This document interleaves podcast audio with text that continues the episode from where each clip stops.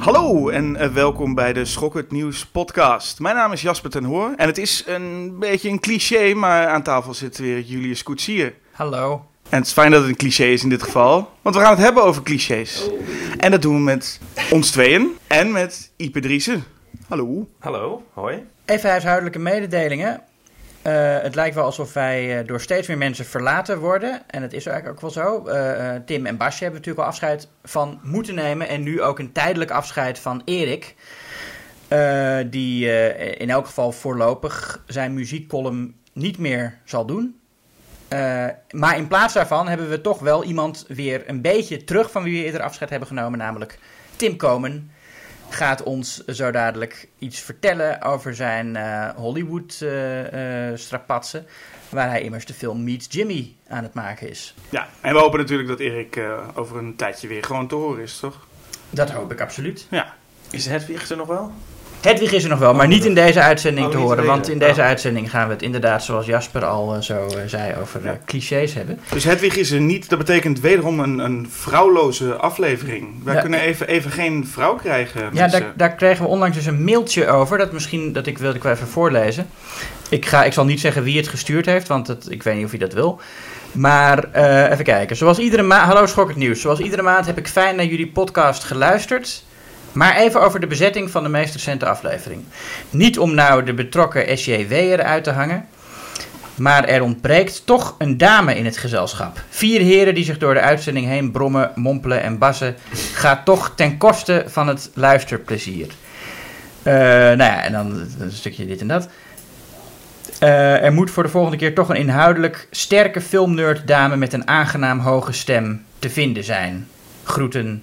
Nou ja, Maar mag dat dan ook een, een man zijn die de baat nog niet in de keel heeft? Want het gaat, dat niet, het gaat niet helemaal om vrouw, het gaat niet om het geslacht, maar om het geluid. Nou ja, ik denk dat het zowel eh, om, om, om de andere blik gaat als om het eh, stemgeluid. En, eh, maar goed, ik vind dat, dat hij best een punt heeft daarin. En we hebben voor deze uitzending ook wel gezocht naar een vrouw. Maar, en, en ook genoeg kunnen vinden die wel willen trouwens.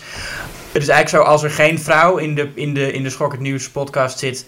dan heeft dat meestal te maken met dat het gewoon niet uitkwam qua schema's. Ja, en dan bellen we Ipe. Ja, ik kom dan wel. Ik kan altijd. Nee, daarom. Nee, Ipe hadden we al een tijdje natuurlijk eh, met dit onderwerp. En Ja, Ipe. Ipe, voor wie hem niet kent, is eh, verantwoordelijk voor de fotostrips in onder andere Schokkend Nieuws. Ja. En nog heel veel bladen meer. En ze is natuurlijk ook eh, wekelijks te horen in De Eeuw van de Amateur. eh, een veel succesvollere podcast dan wij. Mm, Ja, getalsmatig eh, wellicht. Ehm, inhoudelijk eh, weet ik dat niet. Ehm, maar inderdaad, ehm luistert alle deel van de amateur. Maar ik vind het heel erg leuk om hier te zijn, want ik ben heel erg fan van deze podcast. Nou, dat is mooi om te horen. We hebben Ja. al twee fans, dus Ja. Eh, hoe dan ook, laten we beginnen met het, met het, met het rondje Ja. van wat we onlangs gezien hebben. Eh, nou, Ipe, eh, als jij eens begint. Zal ik beginnen? Zal ik met die... eh, ehm, zal ik beginnen met Pet Cemetery? Dat is goed. Ik het goed uitspreek. Ehm, want daar was ik heen. In, in zo'n eh, 4K-bioscoop trouwens, bij Pathé de Munt. Daar kan ik nog even mijn gram overhalen misschien. Oh ja. Want dan krijg je eerst zo'n ehm, intro-filmpje van hoe scherp het allemaal is. Wat ik al heel erg ouderwets vind. Net zoals dat je dan voor, op dvd's zo van... Oeh, zo zag VHS eruit, dus dit is dvd. En dan krijg je nu zo van... Oeh, dit is 4K. En ehm, vervolgens was het de projectie gewoon niet scherp. gewoon de hele film lang. En, eh, ja, dus dat je een soort half schil eruit kwam. Maar ook niemand die opstond en er iets van ging zeggen. Ik ook zelf ook niet. Maar goed, het was ook nog wel te doen, maar het was niet eh, Hm. hè, de sensatie die ons beloofd was. Was dat reclamefilmpje ook dan onscherp eigenlijk voor 4K? Ja, dat vraag ik me dus achteraf af. Ik meende het te zien in de letters en toen dacht ik, moet dat nou een soort glow zijn of zo? Of een soort 3D'er? ik denk dat het dus ook dat filmpje onscherp was. Wat een blamage.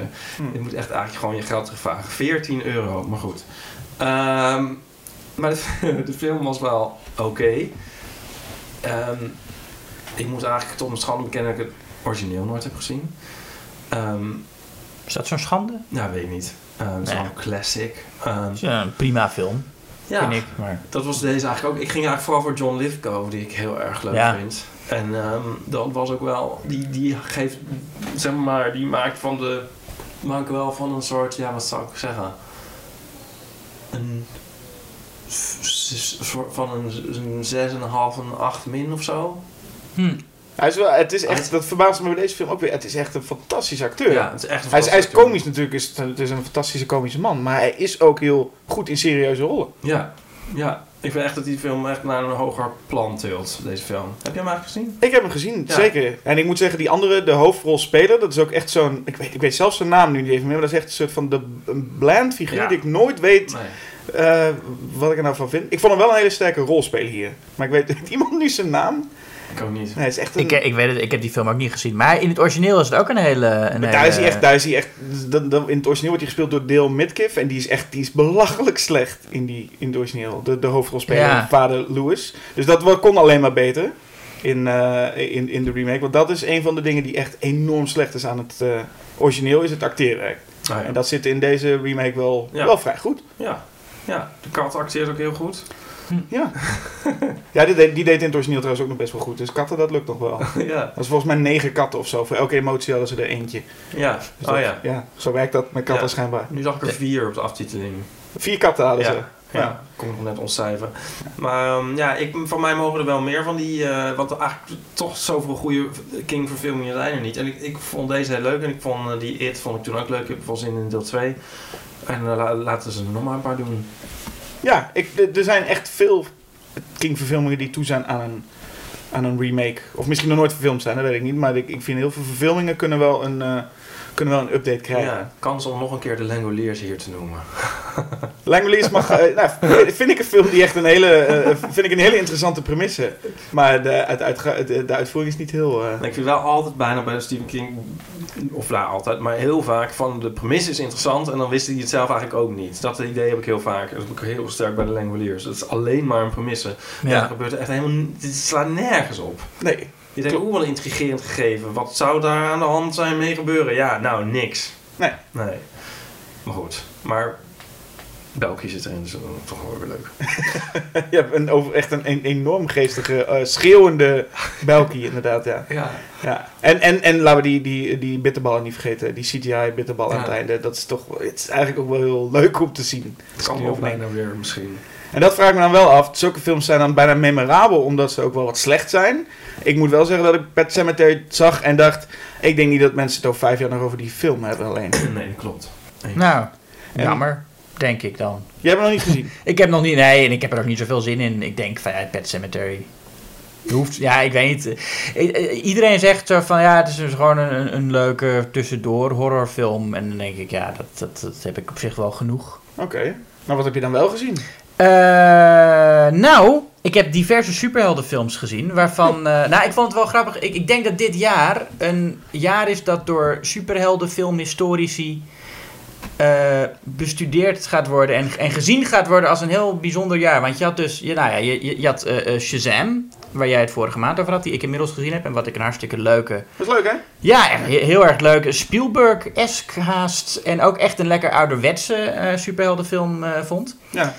En totaal niet dat je het gevoel had, die past in het universum van Batman v Superman, toch? Nee, dat universum dat is ook gelukkig achter de rug. Terwijl eh, eh, eh, Marvel nu juist weer die, die duisternis op zich heeft genomen. Waaruit ook blijkt dat vroeger zeiden ze van.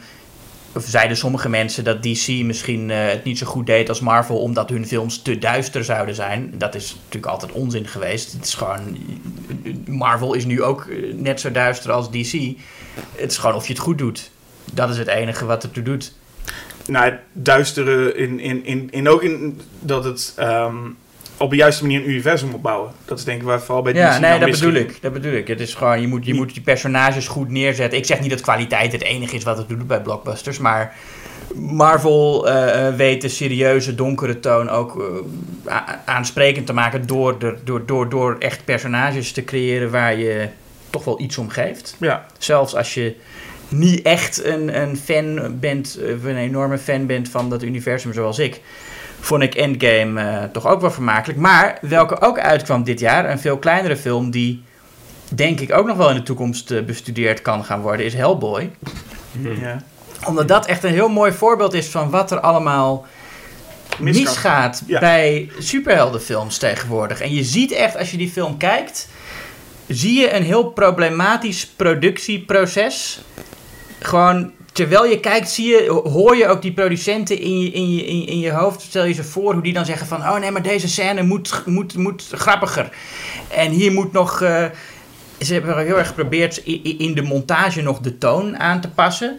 Dan zijn er van die scènes die best wel serieus lijken, maar dan zit er een, een soort rare, luchtige rockriff onder. Dat je denkt van, oh, daar heeft iemand besloten dat deze serieuze scène toch wat luchtiger van toon moest zijn.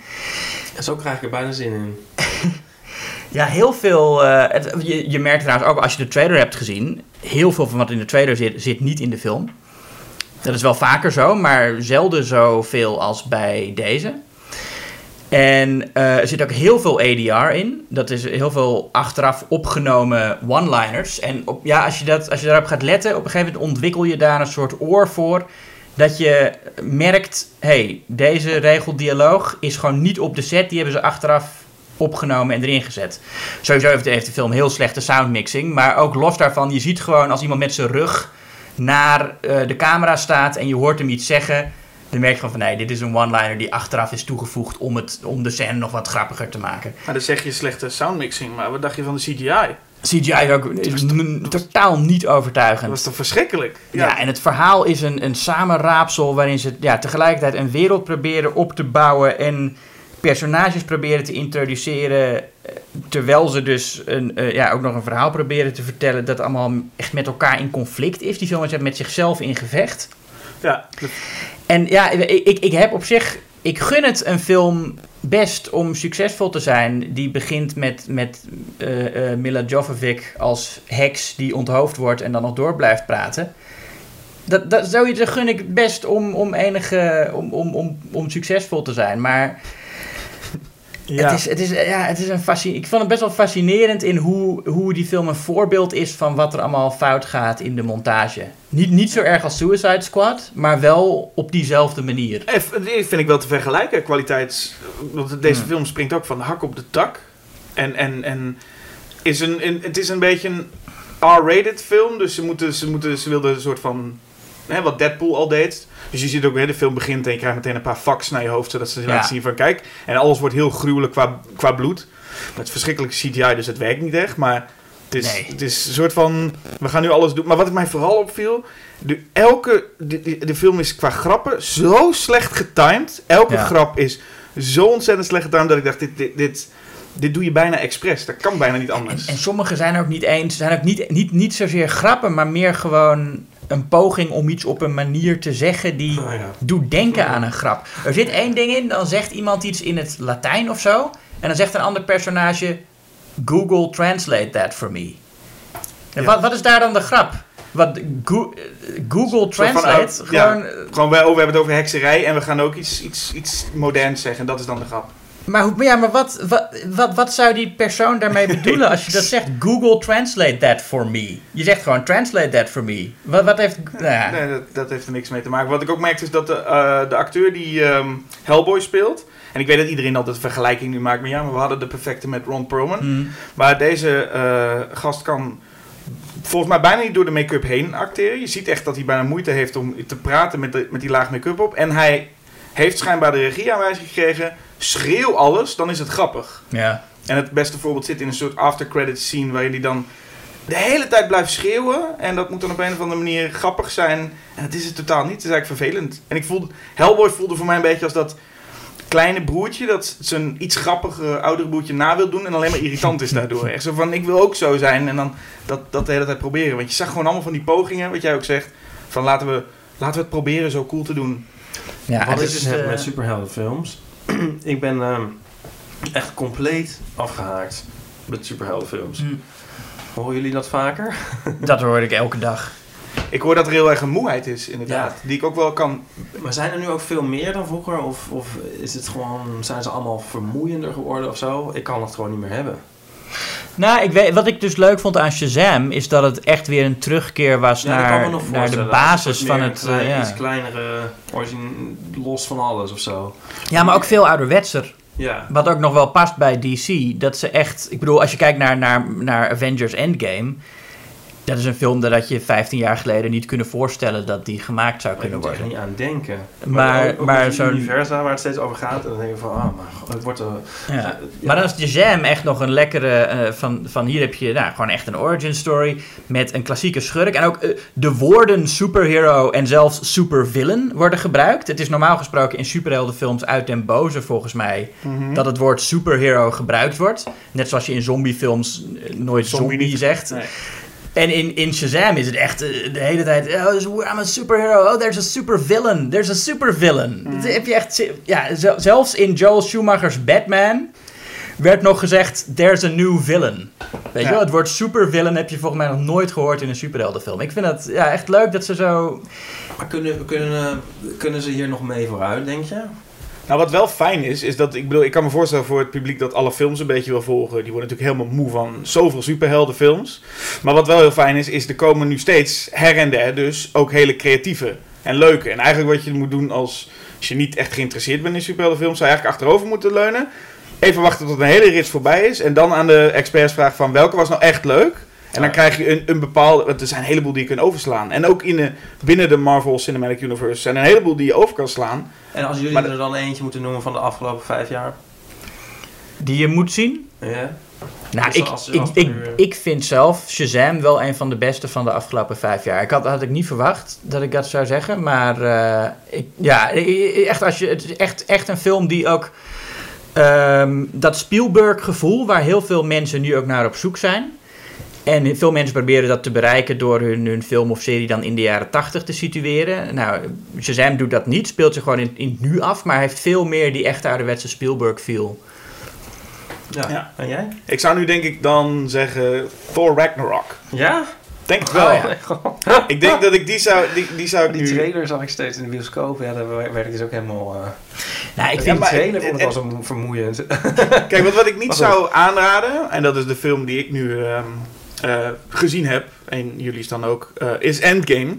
Vannacht gezien, dus als ik Ja. zo in slaap val zometeen, dan weten jullie waar het toe komt. Maar de hele nacht in de bioscoop gezeten en ik keek er ook heel erg naar uit. En die film zou ik aan niemand aanraden die niet zoveel met Marvel Cinematic Universe heeft of een van de films die nou alles aan elkaar, toch? Of, Ja, maar die, die, ik heb namelijk de vorige film, Infinity War, met iemand gezien die heel weinig gezien had. Een keertje een Iron Man half of zo. En eh, die kon Infinity War prima volgen. Was echt zo van, oh ja, ik snap wel waar het over gaat. Vrij, niet alles werd duidelijk. Deze film, Endgame, is wel echt een soort van conclusie van. Het Ja. voelt een beetje alsof je nu de Game of Thrones finale aflevering gaat kijken zonder dat je de andere aflevering daarvoor niet gezien hebt. Dan denk je, ja, dan zegt het je helemaal niks. En ik denk dat dat bij Endgame was. En het voelde een beetje ook zo. Het, is gewoon een, het voelde als een televisieserie. Waarbij je nu de, de, de afsluitaflevering hebt. Waar alles bij elkaar inderdaad komt. Hij duurt wel echt enorm lang. Dat is- En hij had ook alle problemen die vaak laatste afleveringen van tv-series hebben, vind Hmm. ik. Het is echt zo van, we moeten elk personage dat een rol heeft gespeeld, moet nog even langskomen. Zoals in de laatste aflevering van Seinfeld, dat al die, eh, ik weet niet of jij Oh, het ja. gezien hebt, maar dat, dat, dat, dat ze in een, in een rechtbank zitten en dat Alles wat iedereen die altijd ooit voorbij is gekomen, komt nog even ja, alle, even alle terug. klassieke personages laten nog even hun smoel zien. Nou ja, dat is hier dus ook zo. Ja, maar dat is wel, en dat is natuurlijk een stukje fanservice. En het, ik, ik, op een of andere manier zitten er meer van dat soort dingen. Kijk, een van de dingen die heel veel in die films gebeuren is. eh, een personage wordt tot het einde. Ik ga geen spoilers verder geven voor Endgame, dus geen zorgen. Maar het gebeurt gewoon in al die films. Het is bijna een cliché, wat, wat eh, goed voor het eh, onderwerp zometeen past. Maar een personage is bijna ten einde raad. En ineens gebeurt er iets. Hij kijkt achter en daar komt een nieuw iemand of een, een oude bekende. Of iemand komt hem helpen en dan komt die epic muziek. Natuurlijk die Avengers theme bijvoorbeeld. En het is echt bedoeld van, nou, krijg allemaal maar kippenvel. En dan denk ik, ah, ik weet precies wat jullie doen. Maar toen dat hier in, in Endgame gebeurde, toen kreeg ik wel weer kippenvel. Dus ik dacht, ah, ja, ik- oké, het, is, het is cheesy. Het werkt wel. Het werkte voor mij wel. Het waren gewoon heel veel elementen van, van Endgame werkten. Het is geen perfecte film, absoluut niet. Maar heel veel elementen werkten wel. Een paar grappen die echt heel erg leuk waren. Een paar actiescènes die, wat mij betreft, leuk waren, goed werkten. Dus ik was wel blij. Het is vooral een film van momenten. Wat je zegt van die kippenvelmomenten. Er zitten heel veel momenten in die wel ook Ja. echt effectief waren. Maar niet echt goede scènes. Je Ja, hebt dan een, een, een moment dat Thor zo zijn hamer roept en dan komt hij zo, die, die, die, die hamer van Thor die vliegt dan zo in zijn hand en dan heeft hij hem, yeah, en dat is een heel goed moment. Ja. En ik van, nou, nu moet er een leuke actiescène komen, maar dan wordt het gewoon een, een, een wazig gemonteerd CGI-breitje. Nou, dat viel, viel me hier ook wel op. Wat betreft dat er, zeg maar, er zitten hele sterke grappen in. En Marvel zit in heel veel films, waaronder dus Thor Ragnarok, maar in heel veel films zitten echt hele leuke grappen. Ehm, maar hier waren het ook hele leuke grappen. Maar niet hele grappige scènes. Want ik merkte wel dat sommige scènes te lang doorgingen. En iets te veel van ja, dit- nu, Ja. weten, nu weten we het wel. Maar de grappen die gemaakt werden waren wel. eh, ja, sommige ook erg leuk. En ik vind het nog steeds knap hoe ze 21 films. En zoveel personages allemaal nu bij elkaar hebben gepopt. En het is niet alsof er een lijn. Nee, dat is bij heel veel televisie. 21? Volgens mij zijn het ja, nu- 21, dit is de Film. 22e. en, en het, het is niet alsof er ook een lijn was. En volgens mij is dat bij heel veel series niet het geval. Mhm. misschien bij boekreeksen dan. Maar dat er geen lijn was van, nou dit wisten we al vanaf deel 1 van de serie. Deze Ja. kant gaan we op. En dan vind ik als je dan de hele lijn bekijkt en hoe het nu afloopt. Eigenlijk nog best knap. Want ze, eh, ze, je ziet niet heel duidelijk dat ze echt zeggen van, nou we wisten echt niet waar we naartoe gingen. Dit voelt Nee. nog wel alsof het ergens naartoe ging. En met Infinity War erbij, denk ik, het is wel een hele knappe prestatie. Het is, het is zeker bevredigend. En ik moet ook zeggen, toen Infinity War uitkwam, had ik eh, de kritiek dat het eh, cynisch was om eh, bepaalde personages. eh, eh, nou ja, met ze af te rekenen puur op effectbejag. Want je weet toch wel dat ze weer in de volgende film dat het weer ongedaan gemaakt wordt. Ehm, ik denk dat de gebroeders Russo het, dat, dat wat dat betreft mijn ongelijk hebben bewezen. Want ik zal niks verklappen, maar het, het- ja, er, zitten wel meer consequenties aan dan verwacht. En ik ben ook best blij hoe het met wat ze uiteindelijk met Thanos hebben gedaan. Want heel veel mensen zeiden over Thanos dat hij dan een sympathieke schurk zou zijn. Ja. Ik vind hem een van de minst sympathieke schurken uit het eh, Marvel-universum. Ik vond eh, Kate Blanchett in Thor Ragnarok nog een sympathieke... Maar wat bedoel je, wat bedoel je met, in dit geval met sympathiek? Is dat je dan Nou, het dat je de ja, schurk is- ook snapt? Of? Nou, zeiden ze van ja, maar hij is zo sympathiek, want hij, hij wil het goede doen. Hij wil het universum redden. En ik ja, dat wil hij natuurlijk helemaal niet. Eh, maar ik ben wel blij dat ze hier nou ja, Thanos eigenlijk zijn, zijn fout laten toegeven en dan alleen nog maar radicaler worden. Hij wordt echt een, een, een echte fascist. En er zitten ook wel een paar best wel expliciete verwijzingen in naar eh, echte fascisten en, en echte genocides. Eh, wat vind ik wel op een behoorlijk eh, voor een superheldenfilm complexe en, en goede manier gedaan is. Ja, dus ik, nou ja, drie uur, dus iedereen weet al wel van. Ik denk dat deze film wel records gaat breken. En dan denk ik de hele tijd, wow, zijn er echt mensen die. Zoveel mensen die drie uur lang naar deze film willen gaan Mhm. kijken. Ik- Maar dat, eh, ja, hij gaat het waarschijnlijk heel goed doen. Maar ik zou het niet aanraden dus aan mensen die, eh, nou ja, die twijfels hebben. Want daar, ga- daar ga je volgens mij, deze film gaat je niet, Nee. gaat je niet over de streep trekken. Dit is echt voor mensen die het einde willen zien. En volgens mij als je eh, zeven seizoenen Game of Thrones hebt gezien, dan zeg je ook niet tegen iemand en die zegt, ik vind het eigenlijk net niks. Zeg je ook niet, nou ga wel deel 8 even kijken, lijkt mij. Nee. Geen eh, eh, post- of mid-credit scènes trouwens in deze. Nee, nee, dat is, vind ik heel passend ook wel. Ja, het is het einde. Ja, Ze wat het niet is, want voor de, voor de film kregen we de trailer van Spider-Man te zien. Dus dan denk je Ja. van, hoe, hoe erg is dit een einde? Maar eh, voor, voor Nou. mij is het het einde Het einde, het, einde, het einde van een, van, een, van, een, van een hoofdstuk.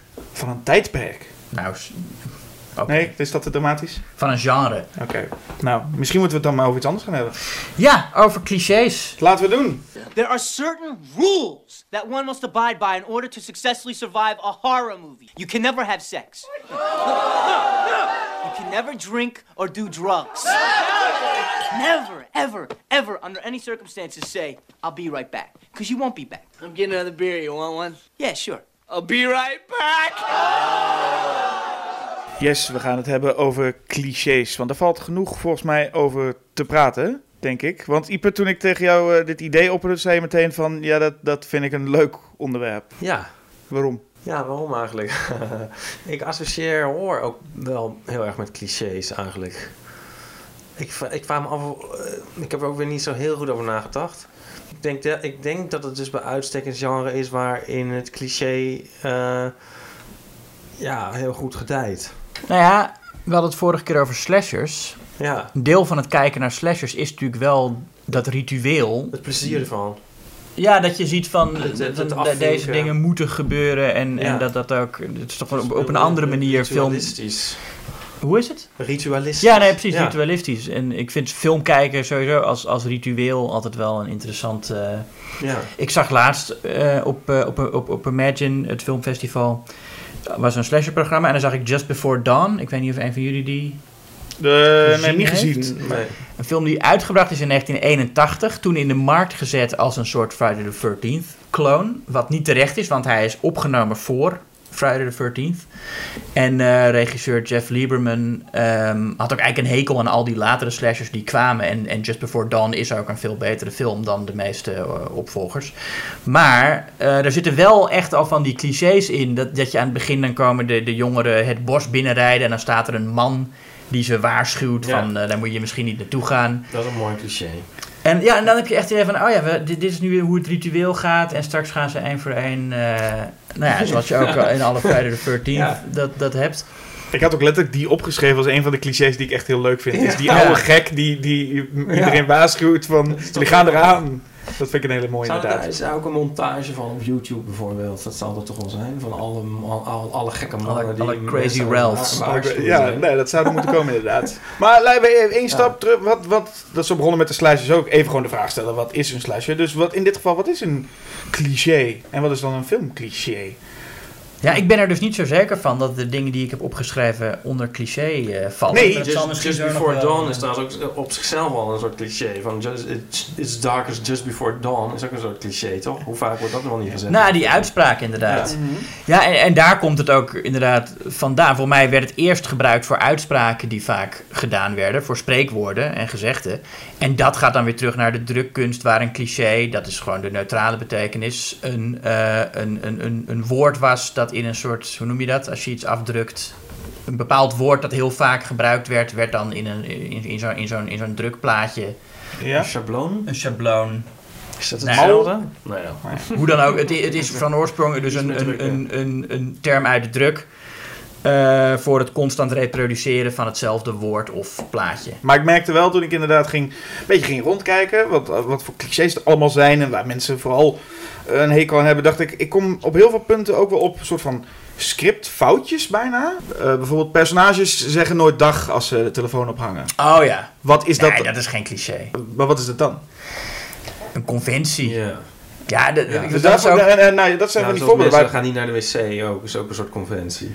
Ja, en het, weet je, als je in, in Hollywood een script als beginnende scenarist een script opstuurt waarin een telefoongesprek wordt beëindigd met een personage dat dag zegt, dan wordt dat ook gezien als amateuristisch. Want dat doe je gewoon niet. Je moet niet de tijd van je publiek verspillen met meer woorden dan nodig zijn om je verhaal te vertellen.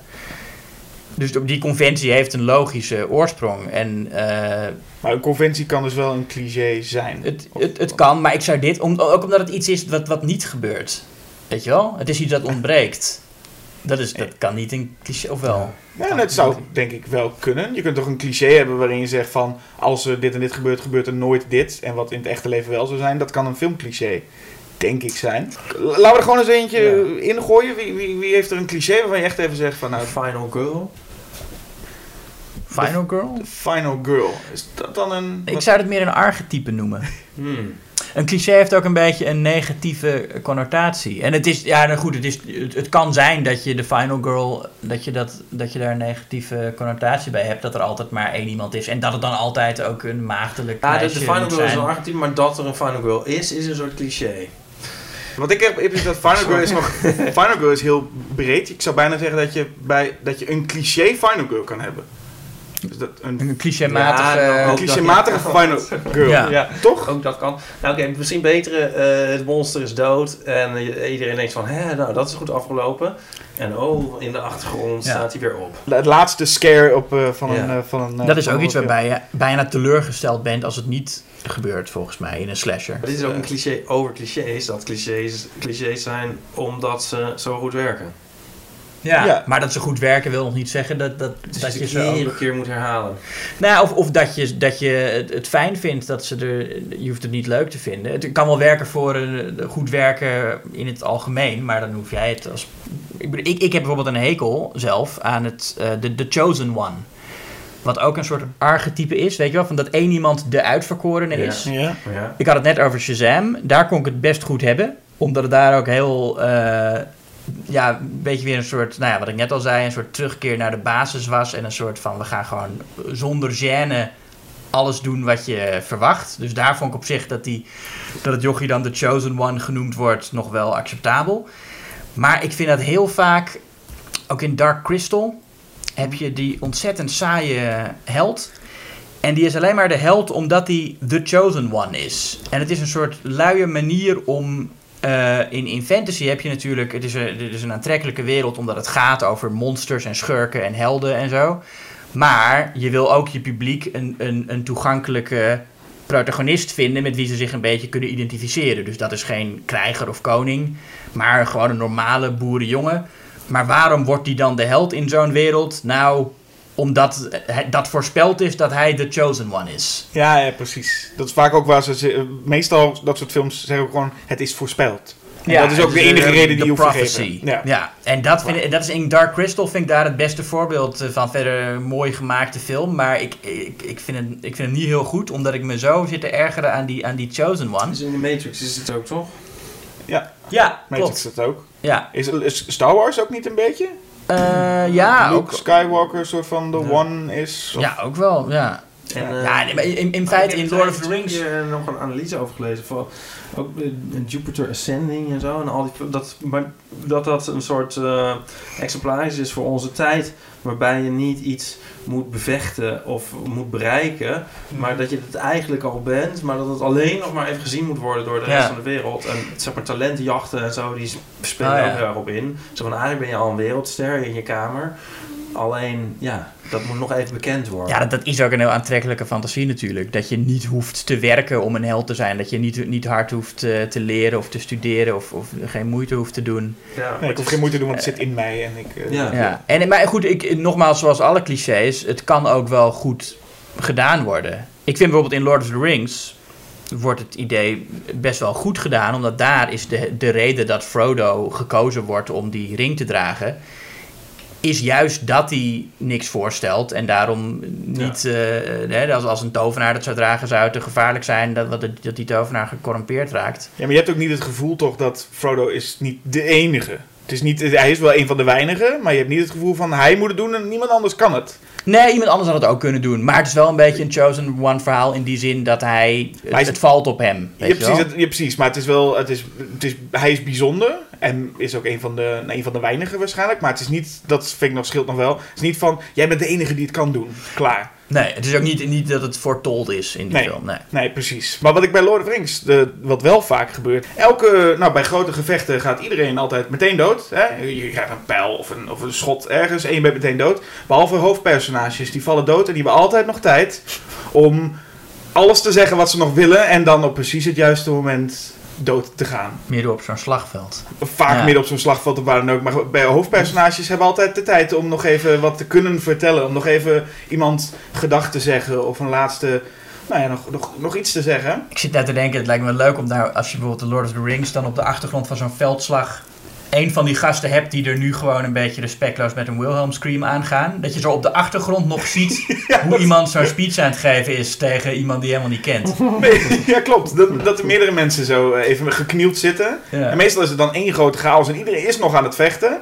Nou, de- de- en dan vervolgens krijg je eh, midden in dat. heb je even ruimte soort van, om even eh, iemands hoofd op te pakken en te zeggen van nou, kom maar goed. Meestal fluisteren ze ook. Dat je denkt, dat versta je toch helemaal niet, want er is zo'n herrie om je heen. Maar, je hebt Ja, even- maar is, is dat nou een cliché? Dat, dat klinkt ook meer als gewoon een soort oprekking van de werkelijkheid, omdat je dat nu eenmaal een ik effectievere manier is om het verhaal te Is vertellen. het niet meer een hutje in het bos een cliché?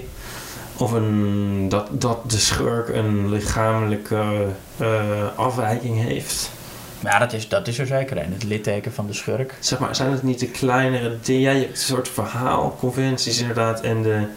Nou, ik vind wel. eh, Over schurk, ik vind bijvoorbeeld een van de eh, bekende clichés, een beetje van James Bond komt het volgens mij vandaan, is de, de schurk zijn, zijn, ondergrondse laboratorium. zijn ondergrondse laboratorium, maar vooral dat de schurk, misschien valt hij in dezelfde categorie als net, maar de schurk die altijd zijn plan nog even vertelt aan, Ja, aan, de, aan de held. Ja. Zo van, eh, ik heb je nu gevangen, kan je nu doodschieten? ja. Doe ik niet. Dat vind ik wel een cliché waarbij je ook echt voelt als je, als je dan midden van die films kijkt, dat je denkt, Mhm. Gast, schiet, ga, doe, Ja, en zo, en zo begin 2000 werd er dan een tijdje in, dan als je er dan wat, als de held er dan wat van zei, dan was het acceptabel om het te doen. Ja. wat- Nou, dat, dat de schurk bezig is aan zijn monoloog en dat mensen dan zeggen van, hé, hey, je staat nou een monoloog te doen, terwijl je ons ook gewoon zou kunnen doodschieten en Klopt. dat het dan goed is. Het is sowieso, merk je dat er gaande, gaandeweg steeds meer hè, eh, films van vandaag de dag spelen met clichés en benadrukken eigenlijk. En dat is bijvoorbeeld Kingsman, eh The Secret Service. Heb je Hmm. echt een moment dat Samuel Jackson als schurk tegenover Colin Firth staat. En dat Samuel Jackson gewoon benadrukt van... Ja, dit is eigenlijk het moment waarop ik nou mijn plan zou gaan vertellen. En eh, eh, je- dat jij nog een manier vindt om het te stoppen. En dan zegt Colin Firth, ja, dat zou fijn zijn. En dan schiet hij hem meteen door zijn hoofd. Ja, ja. En dat is dan een moment wat je ziet van, oh ja, nu echt letterlijk ook benoemen, maar ook spelen met het feit van, we weten dat dit een cliché is, eh, dus we gaan het even net anders doen. Dat vind ik eigenlijk een irritanter cliché Ja, ik ook. geworden dan het gewoon Dat- oprecht Ik wou zeggen, en dat is inmiddels bijna een cliché geworden om met clichés te gaan spelen Ja. en het benoemen dat we, ja, dit was een cliché en we doen het nu zo. En zeker, wat ook nog wel vaak gebeurt, is dat ze het net niet helemaal snappen. Bijvoorbeeld in Cabin in the Woods, waar ik net aan moest denken toen we het hadden over die, eh, die, eh, die waarschuwer, weet je wel, die aan het begin van het bos vertelt dat je niet door moet. Ja? Nou ja, Cabin in the Woods heet dan een soort ont- deconstructie van het horrorgenre te zijn, waarin al die clichés op de hak genomen worden. En gaat eigenlijk ook heel erg over films kijken als ritueel. Maar ik heb toch het idee, ik vond het best een leuke film. Toen die net uitkwam was ik er heel positief over. Maar elke keer als ik eraan terugdenk, denk ik van ja, maar het klopt toch niet helemaal. Want ze hebben dan die, die, die vijf types, ik weet niet of je het nog eh, weet. Ja. Er moeten al dan vijf mensen, de... de, Ja, de ja, de, de, de nerd. atleet, de, Ja. ja. Domme blondje of zoiets? Of, de, de hoer heet zij dan geloof ik. En dan de maagd en, en, de, en de atleet en de scholar. En, en de dwaas. En dat zouden dan de vijf archetypes zijn van de slasher. Maar dat, dat is niet zo. Hoeveel slashers zijn er nou waarin die vijf personages voorkomen? nee, ik denk dat er heel veel slashers zijn waar in ieder geval één of twee vaak van dat soort personages altijd wel in een vriendengroep zitten. De meeste slashers hebben vaak heel veel inwisselbare figuren met altijd één of twee die eruit springen. En dat zijn vaak de grapjas of de, Ja. echt het, de hoer inderdaad. Er Die zit komen natuurlijk wel wat in, ja. Maar het is niet een waterdicht eh, blauwdruk voor alle, alle slashers. Maar ik, vond, ik vind Kevin Woods ook een beetje een verward zootje eigenlijk, die film. Ik heb Mhm. hem ook laatst nog een keer gezien. Ehm, wat hij nou precies wil zijn. Ik bedoel, ik vind het ook niet echt een afrekening of zo met eh, alle clichés. Nee. Nee, ja, dat, wat dat betreft vind ik die eigenlijk niet zo geslaagd. Maar het is een beetje wat Scream ook deed, waarschijnlijk. Ja, maar Scream vond ik dan geslaagder. Ja, Ja, maar Scream was ook een... eh, want ik denk dat een parodie... Wat sommige mensen noemen Scream een parodie. Maar Scream... Of een parodie is bij voorbaat toch altijd al spelen met Ja, clichés. Dat is een beetje de definitie, Definitie. Van, een, eh, van een goede... Nou ja, je hebt ook parodieën in, in de stijl van eh, Date Movie. Die gewoon... eh, we doen een scène die je kent, maar dan met poep erin. Maar we, ja we doen scary, ja, scary movie. Ja, de, die, die zag ik laatst. Ik dacht dus dat de eerste Scary Movie nog wel goed was. Maar dat is helemaal niet zo. Ik heb die als tiener voor het eerst gezien. Maar dat, dat maakt het wat, wat ik wel het als argument vaak hoor. Ik weet niet of ik het er 100% mee eens ben, maar wat ik ook vaak hoorde is dat mensen zeiden: ja, maar Scary Movie is eigenlijk ook dan een parodie op een parodie. Omdat in zekere zin Scream Hmm. eigenlijk al een beetje de horrorfilm in de, nou ja, in de zijk Ja. zetten. Niet helemaal. Maar Scream is wel een heel spannende film van zichzelf. Ja. Daarom... Maar Scream had ook, op. had ook commentaar op, eh, op, op genreconventies. En, en clichés. Ja. Dus wat dat betreft is Scary Movie ook ja, eigenlijk al een, een slecht idee om mee te beginnen. Ja, want wat je zegt volgens mij was inderdaad: Scary Movie is meer, eh, is, is meer Scream met poep. Dat is eigenlijk wat, wat Scary Movie Ja, nou, ik, dacht, ik, dacht in, ik dacht vroeger dat de eerste film nog wel eh, eh, goed was. Maar dat, ik zag hem laatst opnieuw en dat blijkt dus helemaal niet zo te zijn. Het is inderdaad Nee. gewoon... eh, Maar goede parodieën, hè, een, een, een Airplane of een Naked Gun zijn volgens mij wel echt parodieën die echt de clichés belachelijk maken van de Ja. eh, rampenfilms of de politiefilms. Nou, of je, je moet ook nog geestig zijn. Dat is denk ik een beetje het probleem. Je kan wel de clichés op een rij zetten. Dat is volgens mij meer wat Scary Movie doet. Maar dan moet je er wel ook nog een goede grap over maken. Ja. Maar volgens mij is Scary Movie 3 nog wel aardig. dat vind ik inderdaad de, de- ja, dat vind ik de Maar is beste. die niet ook met Sucker, van Sucker en Sucker? Ja, klopt. Ja. Ja. Ja, nee, maar, ja, maar goed, die hebben toen ook 4 en 5 gemaakt. En Oh ja, die dat heb dan eh, ik dan niet meer gezien.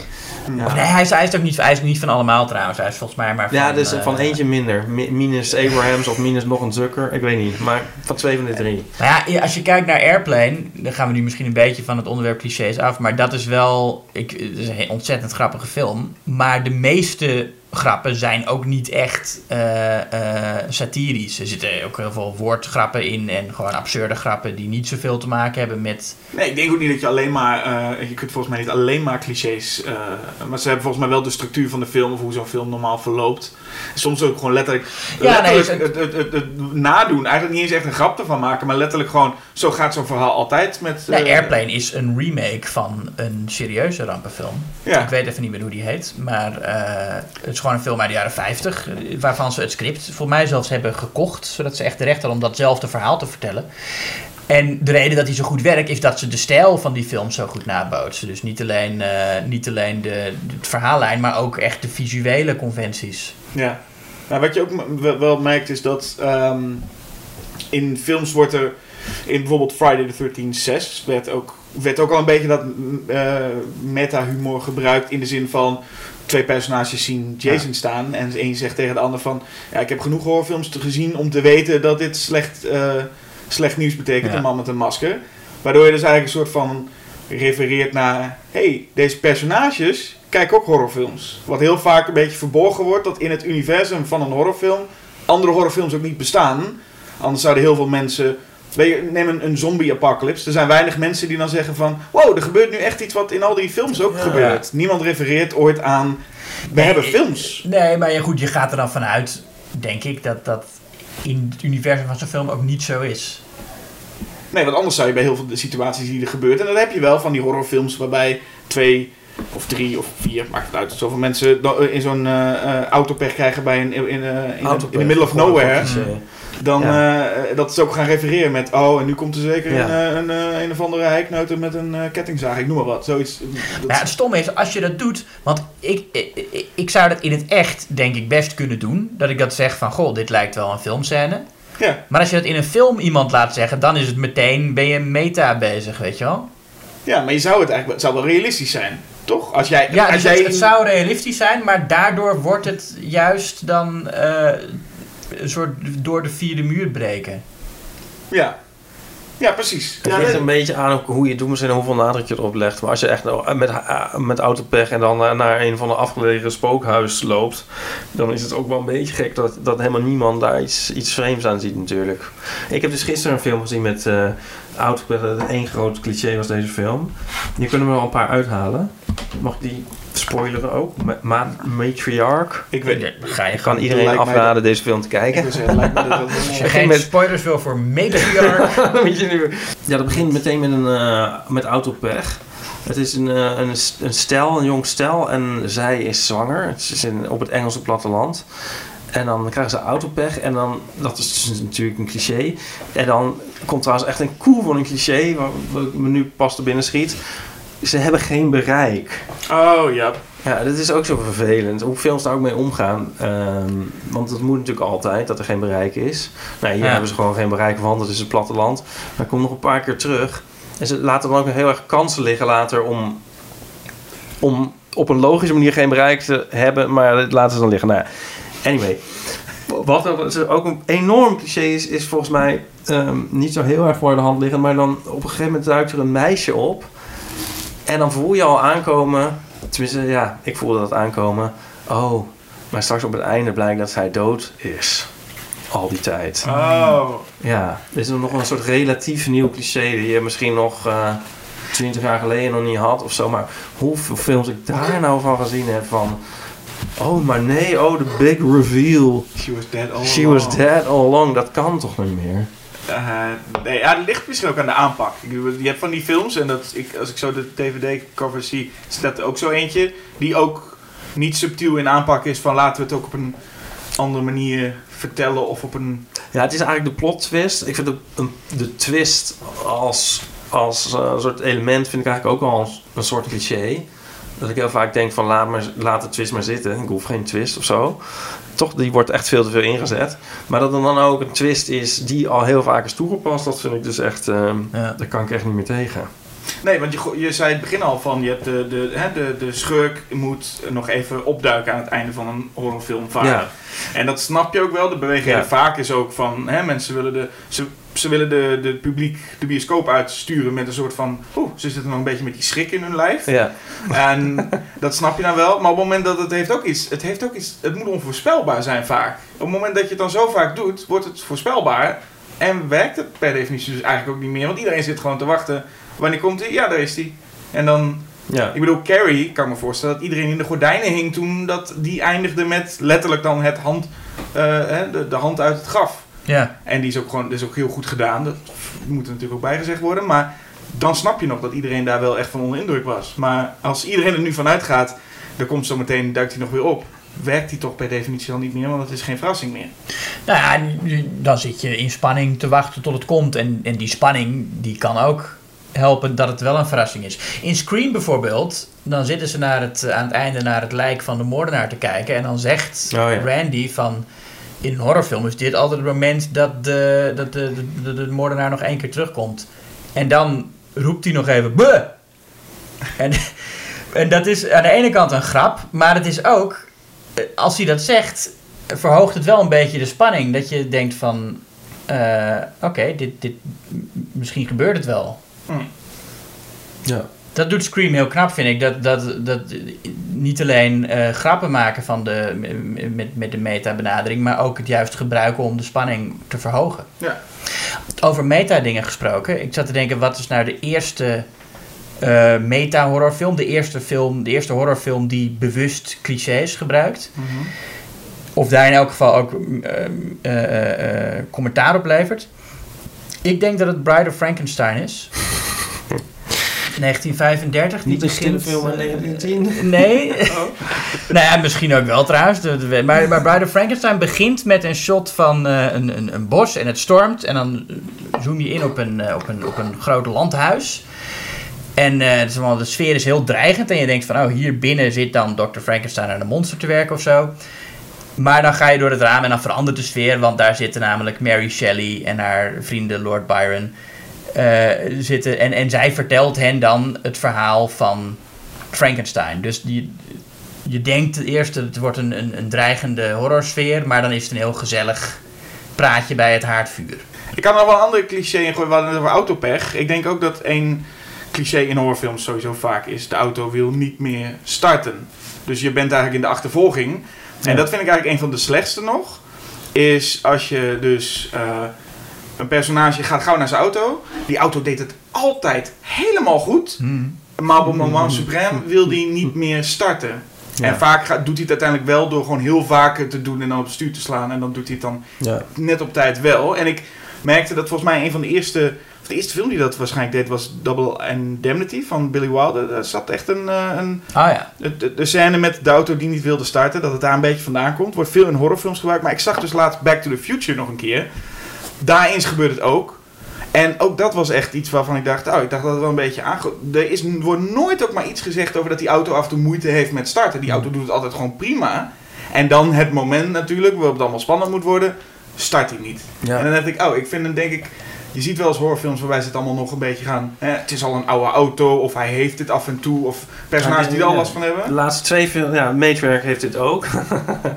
en eh, eh, die Sleepless trouwens, die heb ik dus eergisteren gekeken van eh, Argento. Die heeft dat ook, maar een, een soort variant is dan het niet kunnen vinden van het sleuteltje. Oh ja. En het niet in het contact krijgen. En dan dat de sleutel weer op de grond valt. En dat kan in een auto, maar dat kan ook in een voordeur of zo. ja. Dat is natuurlijk ook een... ja, Er zijn heel veel van die clichés in ieder geval om bijvoorbeeld eh, hè, iemand struikelt of laat iets vallen. Maar ik moet wel zeggen dat bij die auto starten vind ik altijd dat als het ook niet, niet hè, als het ook niet even van tevoren wordt neergezet, is het helemaal dat ze echt gewoon denken, oké, Ja. nu bedenken we gewoon hij start niet meer.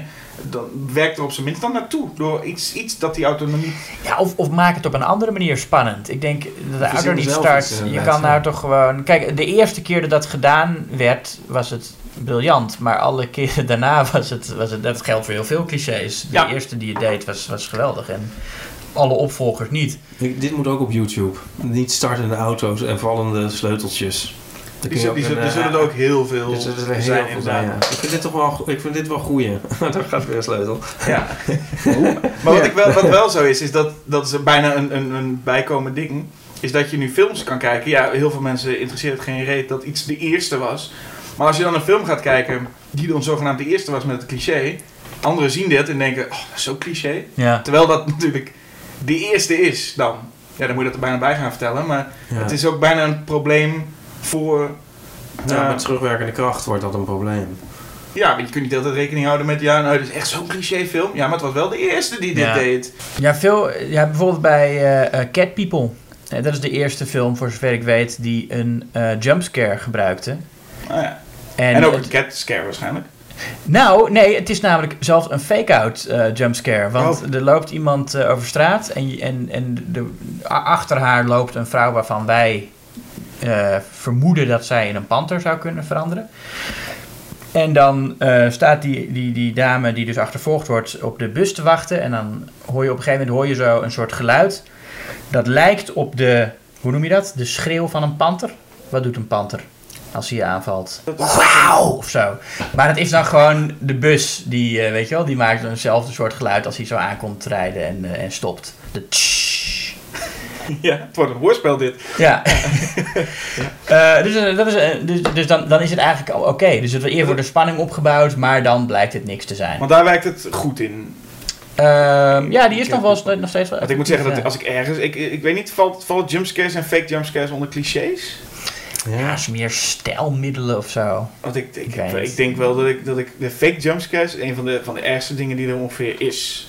Ja. En vooral ehm, Halloween H2O. Die film zit zo, zo boordevol met fake jumpscares. Je hebt Jamie Lee Curtis die gewoon zich niet kan omdraaien of ze loopt tegen iemand aan. En dan komt er weer dat boem Ah, ja. effect. Ja. En dan zit ze ergens te dineren en dan ineens uit het niets gaan kinderen op, de muur, op, de, op het raam eh, slaan, waar ze van schrikt. En dan rennen de kinderen daarna door. Daar was helemaal nergens voor nodig. En, ieder, en op een gegeven moment haar, haar vriend maakt er ook een opmerking over. Daar botst ze weer tegenaan en zegt ze, oh, eh, het lijkt wel alsof ik je de hele tijd alleen maar aan het schrikken maak. Dat zegt hij ook letterlijk. En dat komt omdat Lee Curtis gewoon elke kant die ze opdraait, botst ze tegen iemand aan. En dat wordt zo vervelend op een Ja. gegeven moment. Ja, ik moet ook denken, je hebt natuurlijk ook stilistische clichés. We hebben het nou vooral gehad over, over verhaalclichés of, of plotclichés. Mhm. Eh, maar je hebt ook bijvoorbeeld de, de violen. Hè? De, de, de, de schrikviolen. Ja. Als iemand... En door die jumpscares die je noemt, moet ik denken aan de film Greta, die binnenkort verschijnt en die ik op eh, Imagine gezien heb. Met eh, Isabelle Huppert in een best wel goede rol in een verder behoorlijk matige film. Zij speelt een vrouw die eh, eh, eh, Chloe, Grace Moretz, eh, Chloe Grace Moretz eh, stalkt. Dus Huppert stalkt Ja. Moretz. En elke keer als zij in beeld verschijnt, gaat dat gepaard met van die snerpende violen. Maar ook als ze gewoon vanaf een afstandje toestaat te kijken. Is dat een beetje de psycho, moet ik daaraan denken? Nee, dan dat- muziek. Alleen, Dat ken je toch wel? Als Dat iemand in beeld- of een... Nee, nee, eentje. Ja, maar daar moest ik aan denken, dat Ja. psycho, maar dan één. Nee, ik bedoel gewoon dat je, dat je, dat je één keer... eh, ken je dat niet? Gebrek aan vrouwen compenseren wij nu met wat gepiep. Ja, nee, eh, precies. Als deze, deze podcast wat genoeg hogere tonen nu. Maar, ehm, denk het wel, maar ik, ik, was even, ik dacht even aan de, aan de psycho-theme die je dan bedoelde. Maar echt met, met Ja, maar, meerdere. die, ja, maar dat Nee, is gewoon, zo... Je bedoelt gewoon zo'n zo'n geluid, zo'n stinger. Gewoon zo'n... Ja, zo'n- ja, ja, precies. Dat- maar, maar, maar ook als ze gewoon, weet je wel, als ze gewoon ergens door het raam staat te kijken, dan denk je, ja, het is Isabelle Huppert, weet je. Dat is niet om Ja. bang voor te zijn. Ja, oké. Dus gewoon een verkeerd... Of eigenlijk overal een, zo'n geluidseffectje ondergooien om iets eng Ja, te maken. want die psycho-violen die jij nu noemt, dat vind ik dan weer zo'n cliché wat eigenlijk helemaal niet zo is. In, weet je wel, van de- ieder- iedereen zegt altijd dat dat heel vaak gebruikt wordt, maar dat is, dat is niet zo. Ik denk dat die, die zijn heel veel, heel veel componisten zijn geïnspireerd geraakt en hebben het een beetje verwerkt. Ik Ja. bedoel, eh, voor Friday 13 heeft eh, Henry Harry Manfredini volgens mij wel echt die, die psycho Ja, ja, ja. ge- Maar- maar, gebruikt. ja. Maar het is niet letterlijk dat in heel veel films... Maar ik is dat denk niet dat- ook een beetje in onbruik geraakt dat je dat nu niet meer doet, maar dat het er wel heel veel is geweest? Ik heb het idee dat in de jaren 80 films dat, dat wel Ja, heel maar vaak niet, zit. niet op die manier. Het zijn toch vaak andersoortige composities dan wat Bernard Herrmann... eh, Ik heb bijna meer het idee dat die, dat die psycho shrieks, dat die bijna nu meer voor YouTube sketches en zo veel Ja. gebruikt Ja, gaan ja, worden. precies. Ja. Dat het daar veel meer Maar gebruikt wordt dan in echte films. Het is een Ja. beetje, het is net zoiets als dat, ehm, die, die frase in a world. Hè, Ja. dat Oh, de- de in iedereen die ergens, die, die nu nog steeds als mensen een grap maken over een filmtrailer, dan zegt ze altijd in a world. Dat is, nou ten eerste, trailers met voice-over worden al heel lang niet meer gemaakt. Nee. Eh, maar die zin is ook nauwelijks gebruikt. Misschien heeft hij dat één keer gezegd of zo. En toen heeft een stand-up comedian hem geïmiteerd. En daarbij dat in a world. En daardoor Ja, denkt iedereen nu dat hij dat altijd zei. Dat zei dat zei hij bijna nooit. Ja, je hebt ook wel, het is in a world inderdaad, maar ook wel een beetje one man. Een paar van die kleine Ja. referenties. In the die, time. in the time, ja, precies. Het is, City. het, is, het- ja, het is toch zo'n cliché dat dan dat eigenlijk helemaal niet. eh, net zoals eentje, die, die hoor je ook heel vaak eh, in slashers, dat eh, de, de zwarte persoon altijd als eerste doodgaat. Mhm. Is zelden zo. Als er een zwarte persoon in een slasher zit, gaat die meestal niet als eerste Ja, dat, ik wist ook inderdaad van het bestaan van dat, dat cliché af, maar ik kon me toen ook weinig films bedenken waarbij ik echt dacht, oh ja, dat is wel heel overduidelijk dat het steeds... In Star Trek is het wel weer zo dat die mensen met, eh, met de blauwe hesjes, of welke De, kleur de, rode, de rode shirts of zo is het toch? De red shirts? Volgens mij in Star Trek, die- die gaan, altijd, eh, die gaan ook altijd dood. Ja, maar rode hebben ze toch allemaal juist? Nou ja, in ieder geval dacht het andere kleurtje. Volgens mij heet het de, de, de red shirts. Maar ik ken Star Trek niet goed. Maar wat ik wel weet ook van Star Trek is dat je soms zo'n aflevering had waarbij ze naar een planeet zouden gaan. Ja. En dan gaan de vier hoofdpersonages en één iemand die we niet zo goed kennen, gaat, gaan naar dat planeet. En dan rara, wie gaat er dood? Nou, niet, Ja. die, niet, niet die mensen die in de, in de begintitels zitten. Ja, maar dat is ook niet zozeer een cliché als wel gewoon. Nou, op een gegeven moment wordt dat wel cliché. Als je steeds maar weer figuren ziet en jij weet wie er dood gaat. Dan kun je wel zeggen van, is Dat is voorspelbaar. Maar het is niet, een cliché. om dat nou een cliché te noemen, dat telkens de persoon die je niet kent doodgaat. Maar nee, er is, er is twijfelachtig steeds wat, wat een cliché is. Kijk, wat het, wat het punt is, eh, zij hebben daar eh, binnen het verhaal van die film. eh, weten ze natuurlijk niet wie de hoofdpersonen zijn en wie de bijpersonages. Ik bedoel, eh, de, de mensen in het universum van die film denken op die, niet op die manier over zichzelf. Die zouden nooit kunnen zeggen van, goh, eh, jij bent een bijpersonage, dus jij zal wel zo doodgaan. Nou, ze gaan wel altijd met een heel zware delegatie van de first officers gaan ze naar beneden. En dan één iemand die verder nooit op de brug eh, mag verschijnen. Dus in die zin zouden ze wel op die manier over zichzelf kunnen denken. ja, oké, maar dan nog zou die ene die... die, In de die kantine mag hij niet eens bij zitten. Maar het mag wel maar maar wel mee op de away mission. Maar die zou dan juist van zichzelf kunnen denken dat hij een chosen one is. ja. Dan kan het wel weer als je dat gebruikt inderdaad. Ja. En Wat ook wel echt een cliché is, denk ik, weet ik wel zeker, is de, eh, de, eh, de bom. Gaan we het Ja. rode, kra- eh, Ja. rode draadje, het gele draadje. Oh ja. En die bom, je kunt, je kunt beginnen als het, als, het, als het nog een uur op de tijd staat. Maar je kunt net zo goed Ja. ook gewoon drie seconden van tevoren beginnen. Want hij stopt altijd bij één seconde voordat hij Ja, afgaat. of nog nog 7 seconden. En nog Ja. zeven? Nou, als het James Bond is, is het... Eh, oké. ja. Ja, het begonnen schijnbaar. Ik, ik las ergens dat die, de film Juggernaut 1974, dat daar dat begonnen is met het rode draadje en het gele draadje, het ontmantelen van de bom. En ik moet zeggen dat ik die ook voornamelijk uit parodieën nu ken. Maar volgens mij zijn Ja. er veel, er zijn wel, volgens mij wel veel van dat soort films geweest. Ook James Bond met het de bom ontmantelen. Bom heeft altijd zo'n tijd, Ja. tijdscode. Zit daar nou een En element van is- toeval in dat dat nou een cliché is geworden? Of had, zeg maar, had het ook net zo goed iets anders kunnen zijn? Is er een soort iets dat heel goed een cliché had kunnen worden wat nooit gebeurd is? Nou ja, Was dit onvermijdelijk? Is het gewoon zo sterk denk- dat je denkt, oh, dat kunnen we nog wel een keer... kijk, het is niet voor niks dat een, een van de lessen bij eh, scenario schrijven de, de ticking clock genoemd wordt. Van je moet een element introduceren dat er een deadline is waartegen de personages... eh, eh, dus als je letterlijk een tikkende klok in je scène hebt, Ja. dat slaat wel aan.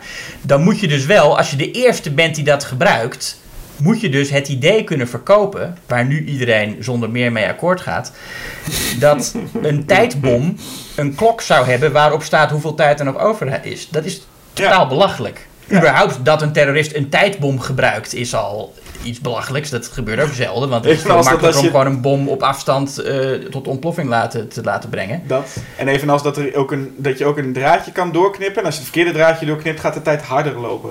Dat Ja, is ook, ook dat, dat. dat is ook een bijzonder concept, toch? Ja, maar dat zijn allemaal dingen die nu iedereen accepteert. En dat zal toch. Dat je de eerste keer bedenkt van ja, dat, dat, als ik dat gewoon ga zeggen dat het zo is, dan geloven mensen dat. Ja. Net, ik vraag me ook heel erg af wat de eerste film is waarin iemand rechtop zittend uit een nachtmerrie wakker werd. Oh ja, want dat Maar is dat- iets wat dat- volgens mij ook gewoon nooit gebeurt. Het echt nooit. Trouwens wel wakker worden uit een droom, maar dan eigenlijk niet wakker zijn en daarna pas wakker worden uit de droom. Dat vind ik ook wel weer een goed cliché. Van, het was, Nou ja, Zo van, Oh, ja. oh, oh, ik heb een nacht. En dan zo van, oh, eh, Henk, of zo, wie ligt er naast me? Oh, even vertellen over mijn nachtmerrie. Maar oh, nee, het is niet Henk, het is een monster. Oh, dit was eigenlijk de nachtmerrie. Nu ben ik pas echt wakker. dromen in een droom. Ja. Ja, ja, ja, en misschien sowieso, maar dat is misschien nog een lazy scriptwriting, maar dat valt soms samen, is überhaupt het was allemaal maar een droom. Dus bijna dat Ja. je, nou ja, Wizard of Oz deed het en daarna, volgens mij zijn er best wel wat films die dat deden, gewoon een, zichzelf in een hoek schreven en daarna zeiden van, het was allemaal, Nou ja, bij Wizard of Oz had het nog wel thematische relevantie. zeker, maar ik denk dat dat ook wat gebeurt, wat je ook zegt, hè, de, degene die als eerste die, dat cliché heeft bedacht, en dan moet je dan dat op dat moment maar verkopen, maar ik heb het gevoel dat een film soms een heel groot succes is, En dat, het- dat er niet heel individueel naar eh, clichés wordt gekeken of naar de scènes wordt gekeken, maar gewoon meer, dit is een succes, dat willen mensen zien. Dus we gaan dit Ja. nu gewoon kopiëren, want volgens mij zo denken ze in Hollywood en zo is het volgens mij Maar voor ook wel. deel, ik bedoel, ik voel mezelf daar wel schuldig aan. Ik hou dus wel van een goede formulefilm. Ja, ik ook. Ik vind ook niks om je schuldig over te voelen. Nee. Nee, maar het is, dus daar wordt het wel op gemaakt. Van oké, mensen Ja. zijn, eh, vinden herhaling fijn. Maar ja, dat zit al in, in kinderen. Die willen, als je dan zegt, zullen we dit kijken wat je al 15 keer gezien hebt, of dit Ja. nieuwe iets, dan zeggen ze, nou doe die maar. Wat, Ja. wat ik al heel vaak gezien heb. En soms zijn er ook gewoon heel goede shorthands die dan bedacht worden. En die dan, zo- zoals bijvoorbeeld dat rechtop wakker wordend, eh, rechtop zittend wakker worden, is nu gewoon shorthand voor je had een nachtmerrie. In, als, je- als je iemand in een film ziet die rechtop in bed wakker wordt, dan weet je, oh, die heeft een nachtmerrie gehad. Ik heb het in een fotostub ook wel eens gedaan. Ja. En nou, daar ga je. Of wat ook, wat ook een, een shorthand is die ik inmiddels ook vreselijk vind, is eh, als je wil laten zien dat het de toekomst is, dan geef je iemand een doorzichtig scherm. Oh ja. Ja. Een technologie Oh, ja. die Oh, ja, super onhandig zou zijn in het echt. Ja. Maar ja, dat is dan, de- het is de toekomst. Hoe laten we dat zien? Ja, doorzichtige schermen. Ja. En het liefst ook nog dat je dan, zo zit in Endgame natuurlijk ook, eh, waar ze dan, nou, dit, Swipe, eh, Ja, een beetje de ja, Minority oh, Report. eh, Ja, dat je zo midden in zo'n ruimte staat met allemaal letters die er heen en weer swiped. En dat maakt ook allemaal herrie. Iedereen zet alle geluiden op zijn computer en telefoon uit. Maar Ja. eh, in de Avengers films maakt het allemaal herrie. Dan bliep, bliep, bliep. En dan ga je weer op.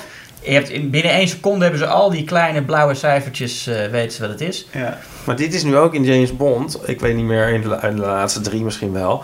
Dat ze ook zo'n scène hebben. Dat ze dan bij eh, MI5 staan. En eh, ook allemaal staan, ze- dat is dan niet in de toekomst, maar heel geavanceerd. En staan ze ook eindeloos in de lucht te swipen en te doen en zo. En weet je wat, dingen erbij te trekken. Mhm. Ja, ik zit nu te gesticuleren, dat ziet de luisteraar niet. Maar ik kan het daardoor ook dus nooit volgen. Want dan zijn ze net op zo'n moment iets aan het uitleggen. Ja. Zo van, oh kijk, hij ging van Karachi naar eh, daar en zo. En dan zijn ze Ja. aan het pakken. En dan, daardoor volg ik het ook gewoon vaak helemaal niet meer. Ik denk dat dat ook vaak de bedoeling is. Dat ze een beetje ook afleiden. is dat zo? Ja, nee, Dat zeker, idee. Sowieso zeker heb je in heel veel James van die- Bond films. Je hebt sowieso heel veel van die films waar een soort van technobabble is. Waarbij er altijd één zo'n slim personage heel Ja. veel dingen zegt. Waarbij wij dan op een gegeven moment als kijker, en de andere personages vaak ook, maar moeten aannemen, oh, zal wel. Maar dat is Oh, ja. iemand die heel erg moeilijke woorden en heel snel praat. Een soort van, ja, het is een dit Ja. en heeft dit en Ja, dit. oké, ja technobabble, maar eh, eh, toch ook als het plan van, van de terrorist of zo wordt uitgelegd, dat moet je, moet je toch wel volgen, of niet? In een goede film wel. Ja, ik, het was een tijdje lang was het in om dat gewoon te zeggen van... Oh, hij, is, hij heeft gehackt. Weet je, dat is in Skyfall nog, die James Bond. Ik denk niet Ja. dat je daar nu nog mee weg zou komen. Dat ze gewoon zeggen van... Hoe heeft die gast dat allemaal geregeld dan? Ja, hij heeft gewoon eh, gehackt. Ja, Hij is gewoon een heel, heel goede hacker. als iemand eh, een, een post-apocalyptisch... eh, nou, oh ja, oh, dat, dat weet ik er ook één. Een omgekeerd winkelwagentje. Oh ja. Ja, dat moet ik altijd aangeven. Oh, de apocalypse heeft zich voltrokken. Er ligt Ja. een winkelwagentje op zijn kop. Ja, Ja. oh, en, en, en, kranten. Ja, kranten wapperen over door de straat Ja. heen. Ja, en, en eentje die ik eigenlijk nog nooit serieus gebruikt heb zien worden. De Tumbleweed. De Ja. tumbleweed, ja. Die ken je alleen maar uit parodieën. Net zoals, dat is een heel oude, eh, de vrouw die vastgebonden ligt op de, op de, Ah, op de ja. En die is in de filmgeschiedenis volgens mij letterlijk alleen in parodieën gebruikt. Dat was een theaterconventie. ja. En volgens mij alle films waarin eh, de vrouw op een, op, een, op een spoorweg vastgebonden ligt en de schurk met aan zijn aan zijn snor loopt te draaien en er dan een eh, held moet komen. Volgens mij zijn dat Zou het? alle, zijn letterlijk alle stille films die dat zo gebruiken, parodieën. En de serieuze films die het gebruiken, die doen er vaak iets anders mee. Dat, dat de vrouw zelf eh, ontsnapt. of dat het een man is die er vastgebonden ligt. Maar dat had ik dus tijdens het researchen heel sterk van dit ook. Dat er heel veel clichés zijn. Waarvan ik dacht, oh ja, zo'n typisch cliché. En ik kon geen film bedenken waar het in zou zitten. Omdat je gewoon inderdaad heel erg denkt, dit is echt een... Ja, dat gebeurt volgens mij heel veel. Maar noem maar eens een film dan. En dan denk je, ja, dat valt dan nog vies tegen. Ja. En er zijn ook, er zijn ook een paar hele kleine die ik tegenkwam. Wat ik bijvoorbeeld heel geestig vond, was de eh, papieren zak met boodschappen. Die altijd waar een prei uitsteekt. Oh ja, En als hij scheurt, dan rollen de, rollen de sinaasappels over de straat of zo. Zo'n zo'n Ja. dingetje wat... Ja, ik weet ook niet of het echt een cliché is, want het doet verder ook niet zoveel. Dit is ook, ja, dit, dit is ook eh, eh, een ding uit mijn fotostrips. Ja, een prei en een boodschappentas. Een prei is een boodschappentas. Ja, Ja. ik koop nooit een prei. Maar, dat, maar dat, dat, dat- ja, dat zijn gewoon shorthands. Ik weet niet of ik dat nou echt een cliché zou noemen. Nee. Het, want het is, niet, het is niet vervelend of zo, vind ik dan. Nou, ik weet niet, maar maakt dat het een cliché dan? Het is, Nou ja, ik denk dat, laat ik zeggen, de boodschappentas is gewoon zo'n typisch stereotyp beeld. Ja. Maar ik denk wel dat het scheuren van zo'n zak, wat dan iets in beweging brengt, dan is het wel weer zo'n cliché als het daardoor... eh, Nou ja, kijk, als je dan nog zo'n sinaasappel opraapt en dan op die manier in contact komt met de, Nou, de, ja, dat de misschien. Je laat iets- tegenspeler, ja, dat zou het dan zijn. dan ja. is dat inmiddels een cliché inderdaad. Ja. Ja, net als de, de... En dat is in comedies vaak. De, de persoon denkt met iemand te zoenen. Hij blijkt te slapen en het is eigenlijk zijn huisdier. Ah, die, ja. die hem aflebbert. En dan denkt Ja. hij dat het in een droom is. Ik weet niet waarom, maar volgens mij komt hij echt heel vaak ja, voor in, vaak, ja. in, in van die comedies. Maar ook dat zegt natuurlijk niet heel... Dus misschien vind ik ze daar ook soms minder storend. Maar het is net welke, welke zet een soort van heel verhaal in gang. Wat ik wat dat betreft in Endgame heel vervelend vond, was het overtuigen Oh, van nee. de rest. Dat ging ik zeggen. Tenminste, Oh. niet van Endgame. Ja, ik zat er net aan te denken. Ik kan er niet tegen in een film dat iemand niet geloofd wordt en dat het dan zo eindeloos duurt. Oh, dat, ja, dat is niet wat ik bedoel. Oh. Maar dat is, dat is er ook eentje Oh, inderdaad. Dan denk ik van, oh, Ja. dit is zo oninteressant. Want wij weten het al. Oh ja. En eh, in, in 12 Ja. Monkeys zit, eh, was het best wel een goede film. Dus verder zit het dan nog twee keer zelfs. Ja. Dat gelooft eerst die uh, Madeline Stowe, eh, Bruce Willis niet. En dat moet je daar helemaal doorheen. Of andersom. Ja. En, dan, en dan nog een keer andersom. En dan krijg je het nog Ja. een keer. Je, ah, ja, Child's Play heeft het ook. eh, Ja. Is dat ook niet een beetje wat je wel ziet met die, eh, eh, een, een meisje? Vaak is het een beetje met een driehoeksverhouding. Wat ik sowieso wel vervelend iets in een film vind, zo'n driehoeksverhouding. Maar dat je een, een, een personage ziet dan iets gebeuren en dat blijkt helemaal niet dat te zijn. En een hoofdpersonage kan heel makkelijk uitleggen wat er echt aan de hand was, maar dan wordt dat een heel ding. Dan wordt het ja, dat, dat is een. In slechte kluchten is dat inderdaad. Dan eh, wordt een ja. heel, moet, je, moet je het hem gaan uitleggen, of dan duurt het altijd heel lang. En maar volgens mij wat jij had met het overtuigen, is ook iets waar je dan doorheen Nou, moet. Het voelt als rekken. Het voelt als echt, we Ja. nemen heel lang de tijd. Ja, ik vond bijvoorbeeld heel fijn hoe dat in, in The Thing van John Carpenter. ehm, zijn het allemaal wetenschappers, allemaal slimme gasten. En allemaal zodra ze dat beest gezien hebben, geloven ze meteen en weten ze meteen van: oh, oké, we gaan nu onderzoeken hoe we dit beest kunnen verslaan. Weet je wel? Dat is, dat is echt lekker. Ja, Want ik, eh, eh, elke keer als ik, Ja. als ik The Thing kijk, denk Ja. ik weer van. Oh, er komt nog een post dat ze het niet zeker. Oh nee, het gaat eigenlijk, het is meteen opgelost. Ja. Ja. Het tegenovergestelde is aan de hand met, eh, hoe heet het, die films Prometheus en die, die andere. Van eh, die, die Van Ridley alien... Scott, ja. Hoe heet, hoe heet, hoe heet die andere? Prometheus, Covenant. Oh, Covenant, ja. Alien Covenant. En dan sturen ze zeg maar de domste mensen die wel geacht wordt wetenschappers te zijn op de duurste missie aller tijden. Waar, waar ook nog degene die dat, voor degene die dat financiert alles van afhangt. En dat, en dat is van uh, ze kijken wat hier is en even mijn masker afzetten en hier aan zitten en zo. En dat je denkt van dit is toch geen wetenschappelijke crew. Wat zijn dit voor me? Eh, dat trouwens, oh ja, ik weet nog een cliché. Dit is wel echt volgens mij een heel klassieker. Ehm, een ehm, een tijdreizen uitleggen door een eh, papiertje te buigen en dan met een, eh, een Ah, ja. potlood er doorheen te steken. Oh ja. Wat nog volgens mij zit dat niet ook nog in eh, Interstellar zelfs? Ja, daar legt ze een zwart gat uit. Daar wordt Ja. een, een, een eh, ik weet niet wat die is, maar iemand, een wetenschapper die het zou moeten weten, wordt nog even Ja, uitgelegd wat ja, een zwart gat ja. is. Ja. Event Horizon heeft het volgens mij ook inderdaad. Ja, en, ja, en ook ja. Nog een paar. Ik Maar ik heb wat- er nog eentje, ik heb er nog eentje. Ik heb er nog eentje. Oh, Ja, ik heb er nog eentje. Wat ik zelf ook al. eh, er wordt iemand gebeld. Diegene die eh, aan de andere kant van de lijn zegt: Je moet nu kijken naar kanaal 12, het nieuws. En je zet hem aan en dan start altijd precies het item wat je op dat moment moet zien. En dat gebeurt ook wel eens of hij, eh, iemand die in de kroeg zit. Hij zit in de kroeg en hangt altijd zo'n televisietje. Ja. En dan zat het precies op het moment dat er komt, verschijnt het. Eh, en dat is altijd belangrijk voor het plot, dat, wat hij net moet horen. Oh ja, Ja. dat of, of diegene zelf. En dan moet hij zo in zijn kraag duiken van... Oh shit, ik ben op tv. Oh ja. Je moet even zorgen Maar ja, me dat is ook meer gewoon, vind ik dan, als het goed gedaan wordt, is het gewoon effectief een verhaal vertellen.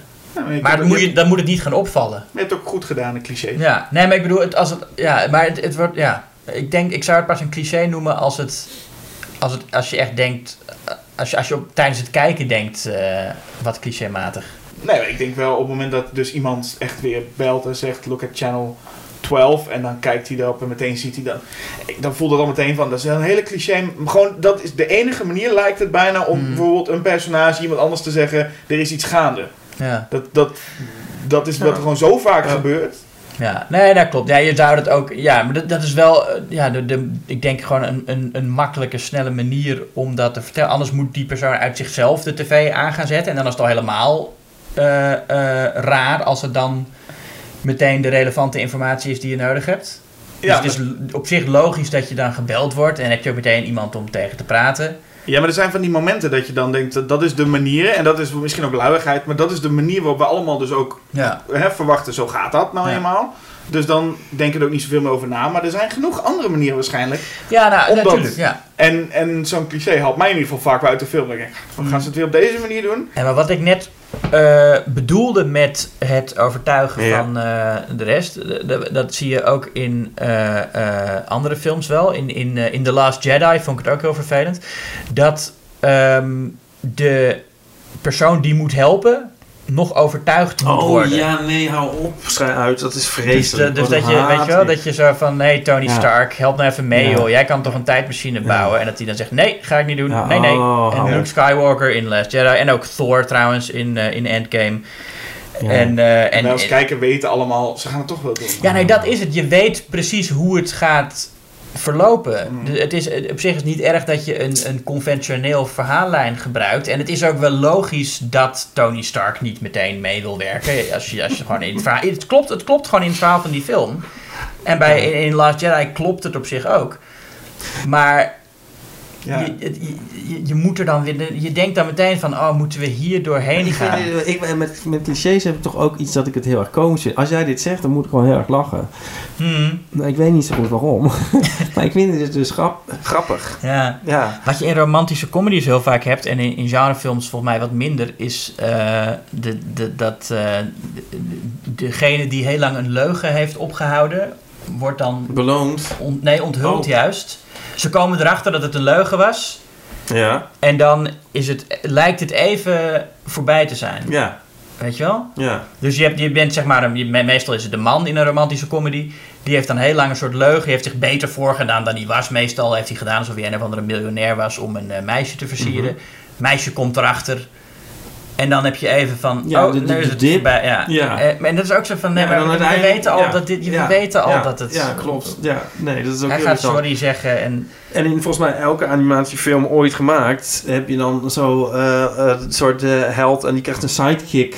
En die sidekick wil heel graag vriendjes zijn en dat wil, die, wil de, de held dan niet. En dan duurt dat ook weer een hele tijd tot ze dan toch vriendjes zijn. Ja. Ja. En wat, als je het al hebt over elke film, wat, wat te denken van eigenlijk een genre die bijna voornamelijk bestaat uit het cliché, is dus de sportfilm. Met de underdog team. Mm. Oh ja. Die het aan het einde natuurlijk, nou ja, er zijn waarschijnlijk een paar voorbeelden van het team dat het niet haalt. Maar uite- uiteindelijk is er altijd nog wel zo'n mooie les uit te halen. Dat ze het eigenlijk ook wel Ja. stiekem zijn we allemaal winnaars. Maar het is bijna gewoon een heel genre wat in mijn ogen voornamelijk bestaat uit een film met underdog team. ja. En ze gaan het winnen. Ik, ik vind vaak achtervolgingen ook heel vervelend. Oh, Zitten daar ook weer clichés in? clichés en Ik achtervolging. bedoel, bij, in James Bond heb je dan zo van... En dan, dan is er zo'n achtervolging en dan op een gegeven moment rijden ze heel even door een dorpje, weet je wel. En dan is het een Oh. soort ander muziekje. En dan Ik- zijn ze weer uit het dorpje en dan ga je weer op de volgende... Ik bedenk me altijd die twee, twee verhuizers met een glasplaat. Oh ja, ja precies. Ja, maar die heb ik ook bijna mee bij een parodie Of een, gezien. of een, of een, een fruitkraampje. Ik, niet ja, ook het? hè? Dan rijden ze altijd door een fruitkraampje heen. Gevoel heb ik Ja, altijd. ja, ja, ja. Nou, je James Bond zegt, moet ik denken aan, de, aan mijn minst favoriete James Bond scène ooit, denk ik. Eh, die in eh, Moonraker. Oh, dacht... Dat hij in Ja. Venetië ehm, heeft hij weer zo'n onderwaterbootje dat ook een, eh, een auto is. Mhm. En dan rijdt hij het land op en dan komt hij op een plein in Venetië. En dan heb je het cliché shot van de man die een slok drank neemt. En dan ziet hij iets Oh, ja. ongelooflijks. En dan kijkt hij naar die fles. En dan gooit hij die fles weg. En ik vind het zo stom in deze film. Omdat wat is er nou zo ongelooflijk aan dat iemand in een rare auto over een plein rijdt? Dat is toch niet vervelend? Ik hallucineer. Zelfs een duif doet een double take. Ontzettend slecht gemonteerd. Maar zelfs een duif kan niet geloven dat James Bond in een rare auto over dat plein rijdt. Ja, ik heb, ik, ik eh, heb toch ook nog een hang-up over de twists. En eh, nou, de andere twist waar ik ook zo'n hekel aan heb, is ehm, dat twee personages één en dezelfde persoon zijn. Ja, oh ja. En ik denk, hoe, hoe vaak kun je dat nog doen? Of dat één personage twee is, dat heb je ook nog wel. Dat, dat, de, bijvoorbeeld de, dat de detective op zoek is naar de seriemoordenaar en dan blijkt dat hij het zelf heeft. Nou, dat bedoel ik eigenlijk dus. Oh, die bedoel je? Ja, dat bedoel ik, ja. Dus zeg maar, oh, heet die Shutter Island en Fight Club en... eh Mm. oh, god, noem maar allemaal maar op. Die film met Johnny Depp en John Turturro. Eh Oh ja. oh, het zijn er zoveel, joh. Ja, dan- allemaal goede films te spoilen. Ja, Nou, maar, wel allemaal ja, ja, maar al, Shutter al goede Island, films, Shutter al die Island films die zijn film. gewoon hetzelfde. Maar als je het één keer weet, ik bedoel, als je dat hebt gezien, dan zie je dat toch ook aankomen. Ik zie, denk van, ja, daar gaan we weer. Ja. Er zijn er nog veel meer, maar ik zal ze nu niet allemaal Niet spoilen. allemaal niet noemen. Nee, nee. Maar zet ze maar op een briefkaart. En, eh, En de, de oude regisseur die met een jonge, jonge regisseur moet werken. En hij, die oude regisseur heeft nog maar een paar dagen voor zijn pensioen. Dan ja. Ja. hij een zaak. Of, ja, of nog één klus. De oude pro die ze uit een, uit een of ander uh, loesje café moeten halen, die dan zit te roken. En, eh, En vaak gaat die oude pro gaat ook met een soort van overtuigen, toch? Iemand die dan Ja. soort van Ja, nee, overtuigd precies, moet worden, is- nog één keer in die zaak te duiken. Want van, je, je- we ja. Jij weer nog één keer nou, zo'n, hoe heet het? Putting together a team scène. ja, maar goed, telkens geldt wel, het zou nog steeds kunnen werken als het gewoon goed gedaan wordt. Dat is wat dat, wat dat betreft volgens mij de conclusie, denk ik. Dat clichés niet eens heel slecht zijn. Er zijn er wel, en dat merkte ik ook toen ik ging googlen op clichés. Dan krijg je echt zeg maar, alleen maar pagina's met... Deze clichés kunnen echt niet meer. Dit zijn de clichés die we het meest haten. Dus Hmm. de lijstjes van de clichés. Dus iedereen vindt het ook volgens mij leuk om clichés te haten. Maar als ze goed gebruikt worden, is er volgens mij helemaal niks aan de hand. Nou, zie Shazam. Een film met ontzettend veel clichés die ik toch ontzettend leuk vond, omdat hij zo oprecht is. Nou, dat is toch een mooi positief einde, toch? Voor, tot zover de clichés. Ik denk dat we eens eh, kunnen gaan luisteren naar eh, Tim. Hallo lieve vrienden van Schokkend Nieuws. Dit is Tim Komen. Ik heb jullie de vorige keer tijdens de podcast ook al een update gegeven over hoe het eh, proces verloopt met Paramount, de studio met wie we de film Meet Jimmy aan het ontwikkelen zijn. Inmiddels zijn we wat verder en wordt het dus weer tijd voor een nieuwe update. Het schrijven eh, is begonnen en alweer bijna afgelopen. Dat gaat heel snel. We zijn met twee broers aan het schrijven uit Boston, de Rasmussen Brothers. Zij hebben onder andere de film The Ward van John Carpenter geschreven. En binnenkort komt een nieuwe film uit, Crawl. Die hebben ze samen met Alexandra Aja gemaakt. Zij hebben ons ontmoet op een filmfestival in Canada. Vervolgens eh, de film het voorgesteld aan een eh, management. En die zijn nu ja, onze managers. Dus sindsdien zijn we aan het schrijven. En ik dacht, het is wel leuk om daar iets over te vertellen. Eh, Zo'n outline is een tijdje geleden ingeleverd. Die heeft Paramount goedgekeurd. En daarna is het script ehm, van start gegaan. Zo'n outline dat begint met een one-pager. Daarna maak je daar vier pagina's van. En daarna tien pagina's. En dan gaat iedereen het lezen en er iets over zeggen. En dan feedbackrondes. En uiteindelijk ja, waren we heel blij. Ongeveer twee maanden geleden kregen we daar groen licht op. Inmiddels eh, zijn we ook weer klaar met het schrijven ervan. Officieel staat er acht weken voor. Dan moet, het, eh, de eerste versie af zijn. Dat is nog maar een eerste versie, dus we zijn ook nog aan het wachten op feedback. Maar dat proces was heel, eh, heel interessant om te doen, want elke paar dagen belde ik dan of skypte ik met de Rasmussen Brothers, omdat zij in Boston wonen. En daar ging de samenwerking erg goed mee. Ze hadden heel veel ehm, suggesties voor de film. We hebben natuurlijk het gebaseerd op een korte film die we hebben gemaakt. En die zit er ook in, dus dat wordt een scène. Uh, daarnaast ben je dan eigenlijk bezig met waar gaat het verhaal heen? Wat worden de spannende set pieces, de uh, scares in de film? Daar bouw je naartoe. Dus een horrorfilm is wat dat betreft heel erg uh, gebalanceerd als het goed is. Met enge momenten en de momenten waarin je wat meer informatie krijgt. De personageontwikkeling is natuurlijk een verhaal, een rode draad door, door de film heen. En daarnaast ook locaties. Hebben inmiddels ook al even met de producenten gebeld. En die vonden zelfs dat er wel wat meer locaties uh, in mogen. Uh, dat hoor je weinig als je in Nederland films aan het ontwikkelen bent. Maar daar willen ze echt een grote film neerzetten. Die uh, zelfs misschien de start van een franchise. Dus dat is heel, heel tof. We zijn dus nu aan het kijken hoe we het verhaal nog meer kunnen verbreden binnen de eerste film. En ook alvast een balletje kunnen opgooien naar een sequel. Dus het is een hele tof, ja, tof proces om een keertje vanuit zo'n studio perspectief een film te ontwikkelen. En volgens mij moeten we daar ook een beetje snel mee zijn. Want vorige eh, week is The Twilight Zone uitgekomen van Jordan Peele. En daar zag je ook al een bovennatuurlijke podcast in terugkomen. Dus we merken dat uh, podcasts gewoon heel erg hot zijn. En daarom um, ja, hopen we gewoon dat het proces zo, soepel mogelijk verloopt. Er zullen nog wel wat, uh, wat feedbackrondes aan voorbij gaan. Dus ik verwacht eigenlijk dat we over een maand, of over anderhalve maand, een script hebben waarmee we in pre-productie kunnen gaan. En tegen die tijd zitten we ook al in LA. We gaan namelijk op 24 mei vliegen David Jan, de regisseur, en ik naar uh, Los Angeles voor een aantal maanden.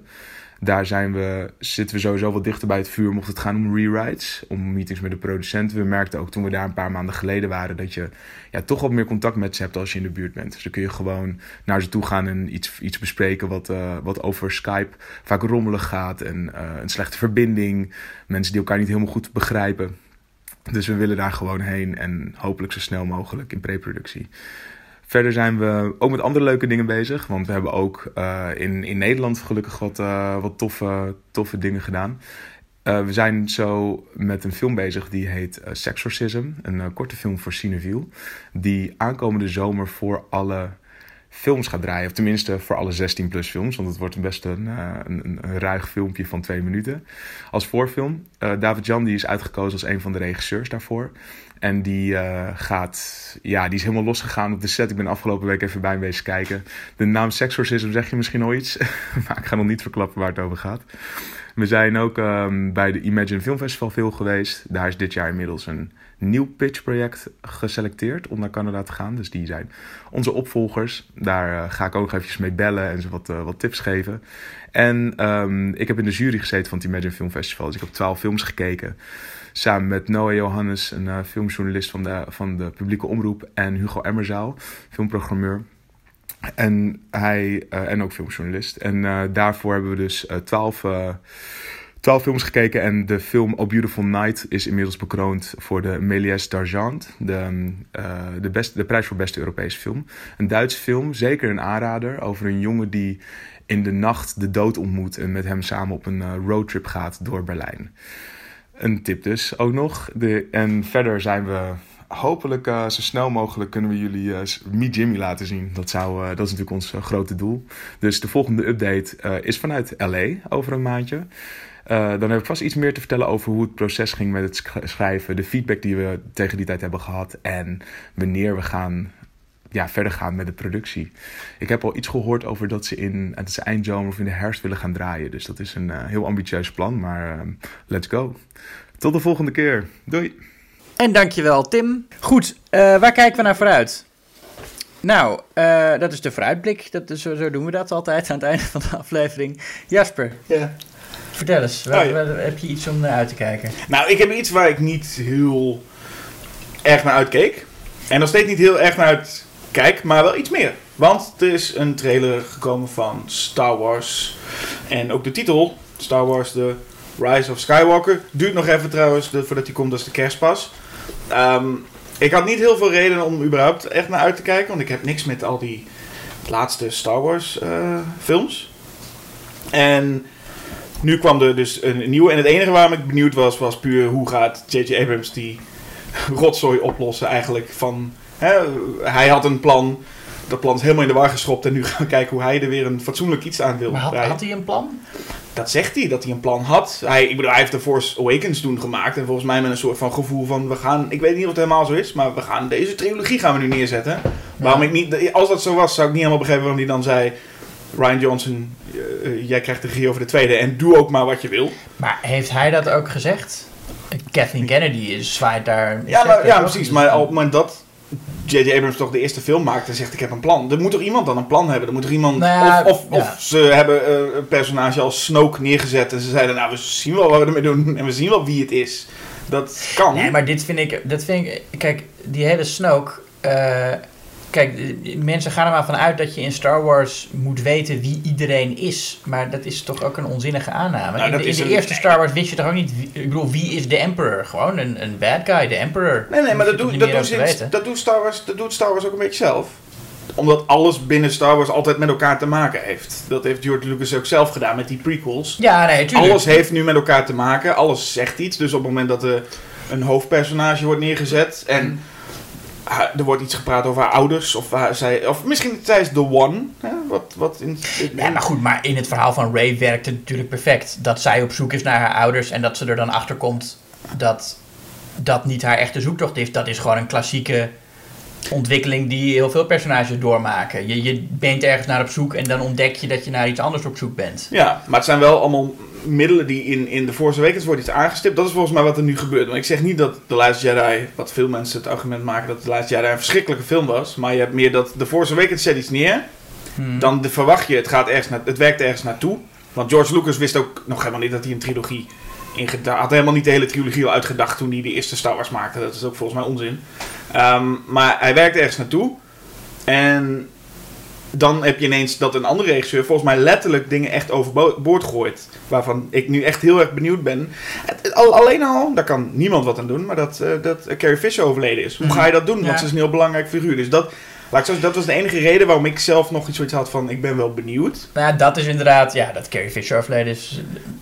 Ja, daar ben ik, ik ben ook wel benieuwd. Eh, Maar ze, schij- eh, ze zit in de trailer, eh, zag ik. Dus Ja. ze hebben ook al dingen met haar opgenomen. The Maar Last Jedi nou was toch best wel goed ontvangen? Nou, er, er, zijn een, er is een, een, een luidruchtige minderheid onder Star Wars fans die die film een soort verlogening vinden van, eh, dus de, de, van, van Star Wars. Of het een hele kleine minderheid is. Die film heeft er ontzettend goed gedaan. De Blu-ray doet het, heeft er ook ontzettend goed gedaan. Nee, dat is ook zo. Maar ik bedoel, eh, je, je hoort het niet alleen van... Ik bedoel, ik, ik, ik, ik kan geen nieuwssite openslaan of Mark Hamill komt wel ergens eh, eh, met, met klagen over hoe, hoe, hoe die film...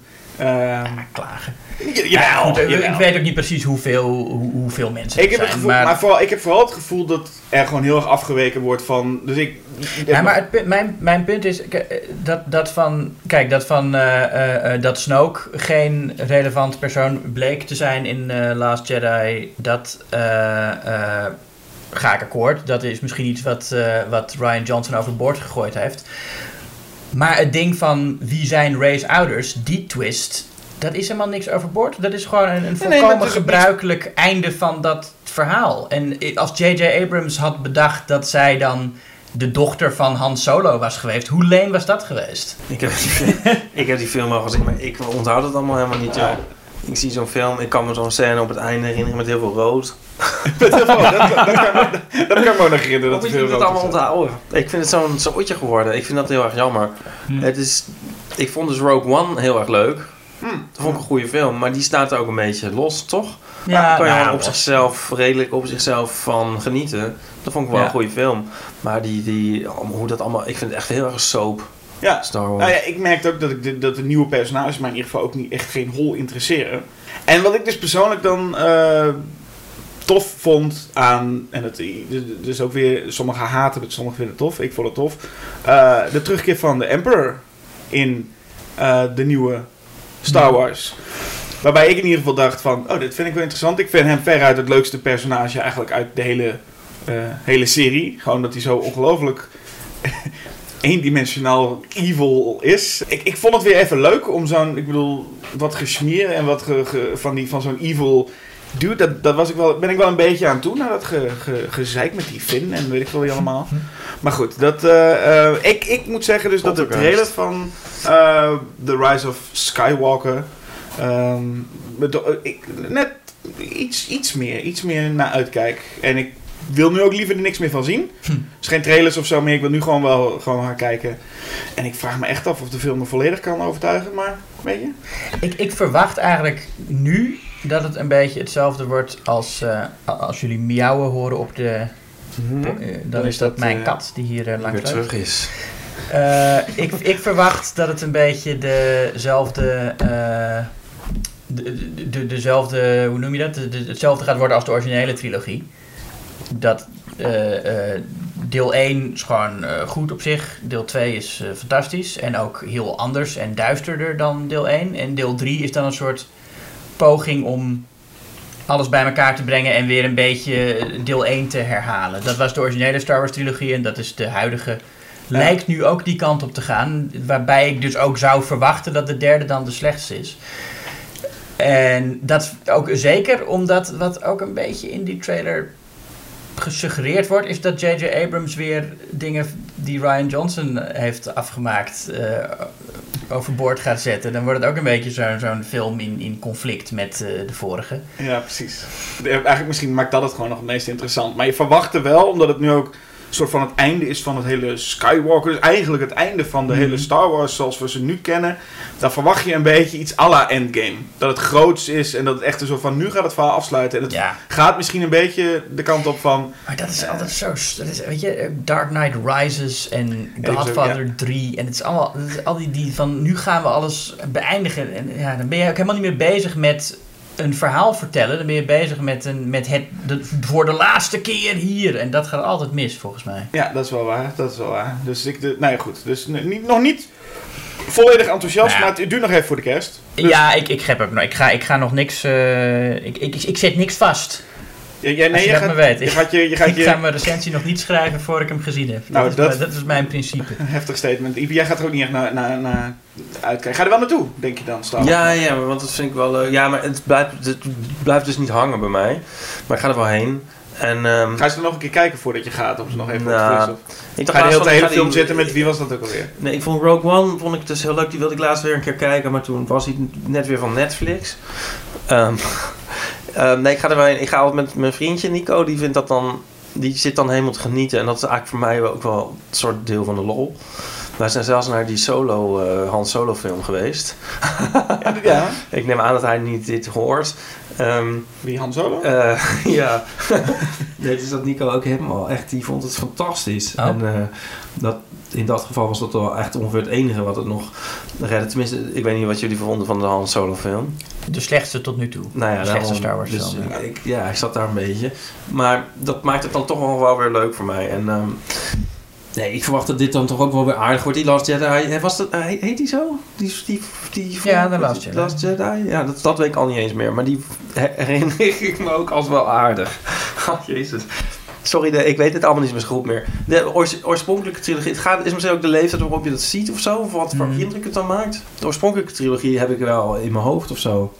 Dat weet ik dan wel. Goed. Maar Nou over eh, eh, Mark Hamill gesproken. Over, oh ja, waar kijk ik naar uit? Nou ja, ik, weet ook, ik weet niet zo heel goed wat er allemaal aan zit te komen. Maar ik- één ding wat ik dan wel weet is ehm, de remake van Child's Play. En dat, zoiets vind ik dan altijd wel leuk. Ehm, ook als het eigenlijk niet goed is. Het zit eigenlijk altijd goed. Als het niet goed is, dan kun je het een soort hate watchen. En als het wel goed is, dan is het gewoon goed. En als het maandag is? Nou, dat zal het wel zijn. Ja, dan moet je hem dat dus- is het meestal. dan Ja, dat is het vaak wel. nou, weet ik niet. Je moet hem eigenlijk vind ik dat soort dingen dan ook fijner om thuis te kijken en dat ik er dan eh, uitbundig doorheen kan praten. Dus dan moet ik weer nog iets langer wachten. Ja. Maar ehm, Want het is, het is bijna... Ik, het, het voelt een beetje als van... eh, Waar bleef die eigenlijk, Child's Play? Ja, Child's Play werd natuurlijk... Die serie werd nog steeds delen van gemaakt. Ja. ja. Maar even... Ik bedoel, al zijn collega's waren al... Behalve Pinhead. Ja, maar dat zou ik dus ook weer heel leuk vinden. Laat die ook nou eens, laten ze die ook eens doen. Ja, je zit bijna nu een beetje op een punt van... In het begin was het altijd van... Nee, er moeten geen remakes komen. En nu denk je bijna... Hé, waar blijft die? Ik wil ook wel even zien wat ze hier toch Ja. van, van, van maken. Ja. En inderdaad, wat jij ook echt zegt... Als ze dan iets heel slechts van maken... Is het ook niet zo erg. Ja, laatst, is ook best laatst wel ehm, een andere podcast, ik weet niet of jullie wel eens luisteren, Geeky Dingen.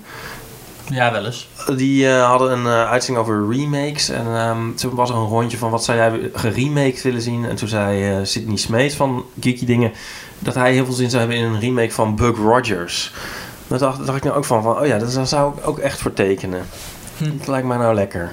De trailer van Charles Pepper die gezien? Nu Ja. En heb, heb je dan ook meer zin gekregen Nee. door die trailer? toen het toch een idee was, was het beter. Nee, ik weet niet. Ja, ik denk dat het dus wel leuk is. Het is... Nou, we zullen wel zien. Het is wat meer... eh, wat, ik zag vrij veel gore en eh, een soort geweld en gedoe. Er is In in de ieder geval een uh, upgrade. Chucky krijgt een soort upgrade in ieder geval. ja, Dus, dan ja. kan die apparaten besturen en zo. Dat hij, vond ik dan nu, weer- ja, dat is nu Dus ik zie al wel voor me dat die film over drie jaar dan alweer ouderwetser aandoet dan het origineel. Ik ja. eh, merkte dat, eh, terwijl Julius bijna stikt in een koekje, ehm, dat eh, Mark Hamill in ieder geval vond ik nog wel een leuke castingkeuze. ja. Eh, en ik hoorde één zinnetje volgens mij van Chucky, waarbij ik dacht, ah, hij klinkt ook wel net zoals Brad Dorff. Dus het is, ik, Ja. en, en Chucky ziet er ook best wel uit als de oorspronkelijke Chucky. Dus ik had wel, ik dacht dat ze heel wat anders gingen doen. Maar volgens mij wordt dit een vrij vrij trouwe remake. Waarbij ik bijna nog bang ben dat het misschien te veel erop gaat lijken. Dat ik bijna dacht van, nou kun je nou niet even iets heel anders doen met hem. Goed, die serie is ook, gaat ook natuurlijk alle kanten op. Ik was er weer een beetje in toegeraakt omdat ik een stukje van deel 3 zag op een of andere nagesynchroniseerd in het Duits op een Duitse hotelkamer. en toen dacht ik, ja, dit is wel heel leuk eigenlijk. En eh, toen heb ik deel 1 nog weer eens gekeken eh, in december. En toen dacht ik van, dit is ook wel...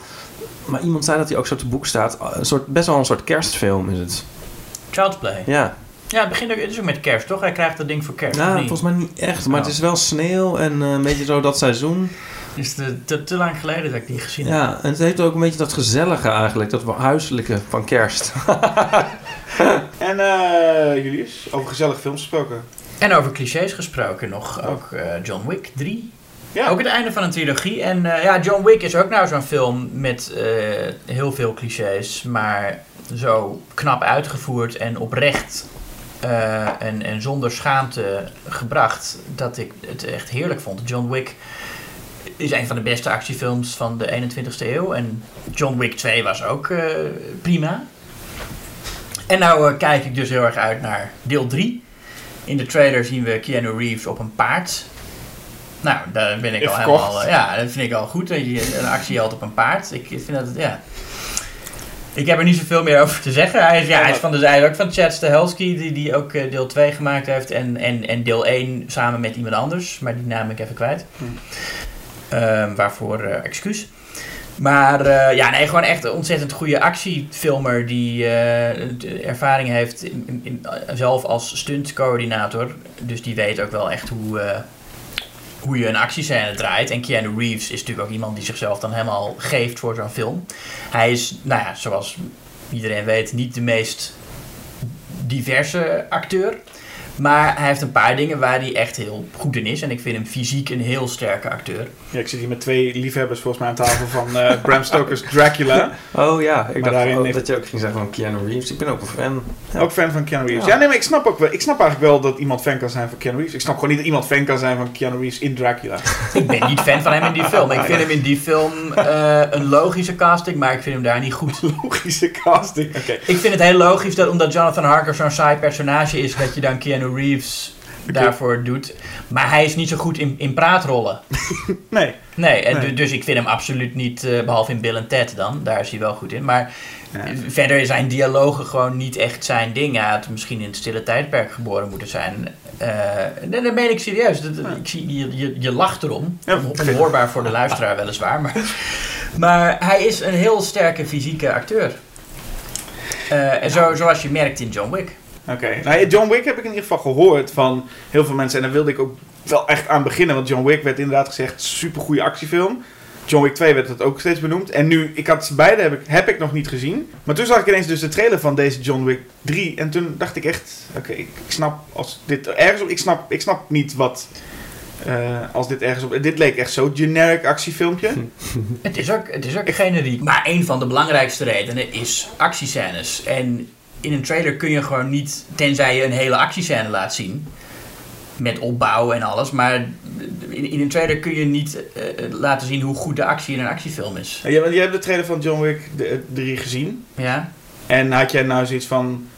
Zou je door die trailer de film gaan kijken? Of doordat je John Wick 1 en 2 tof vindt? Nee, doordat ik John Wick 1 en 2 tof vind. En dan eh, zou ik hem sowieso gaan zien. En nu ik weet dat, dat Keanu Reeves op een paard eh, erin zit. weet ik ook wel dat Chad Stahelski daar...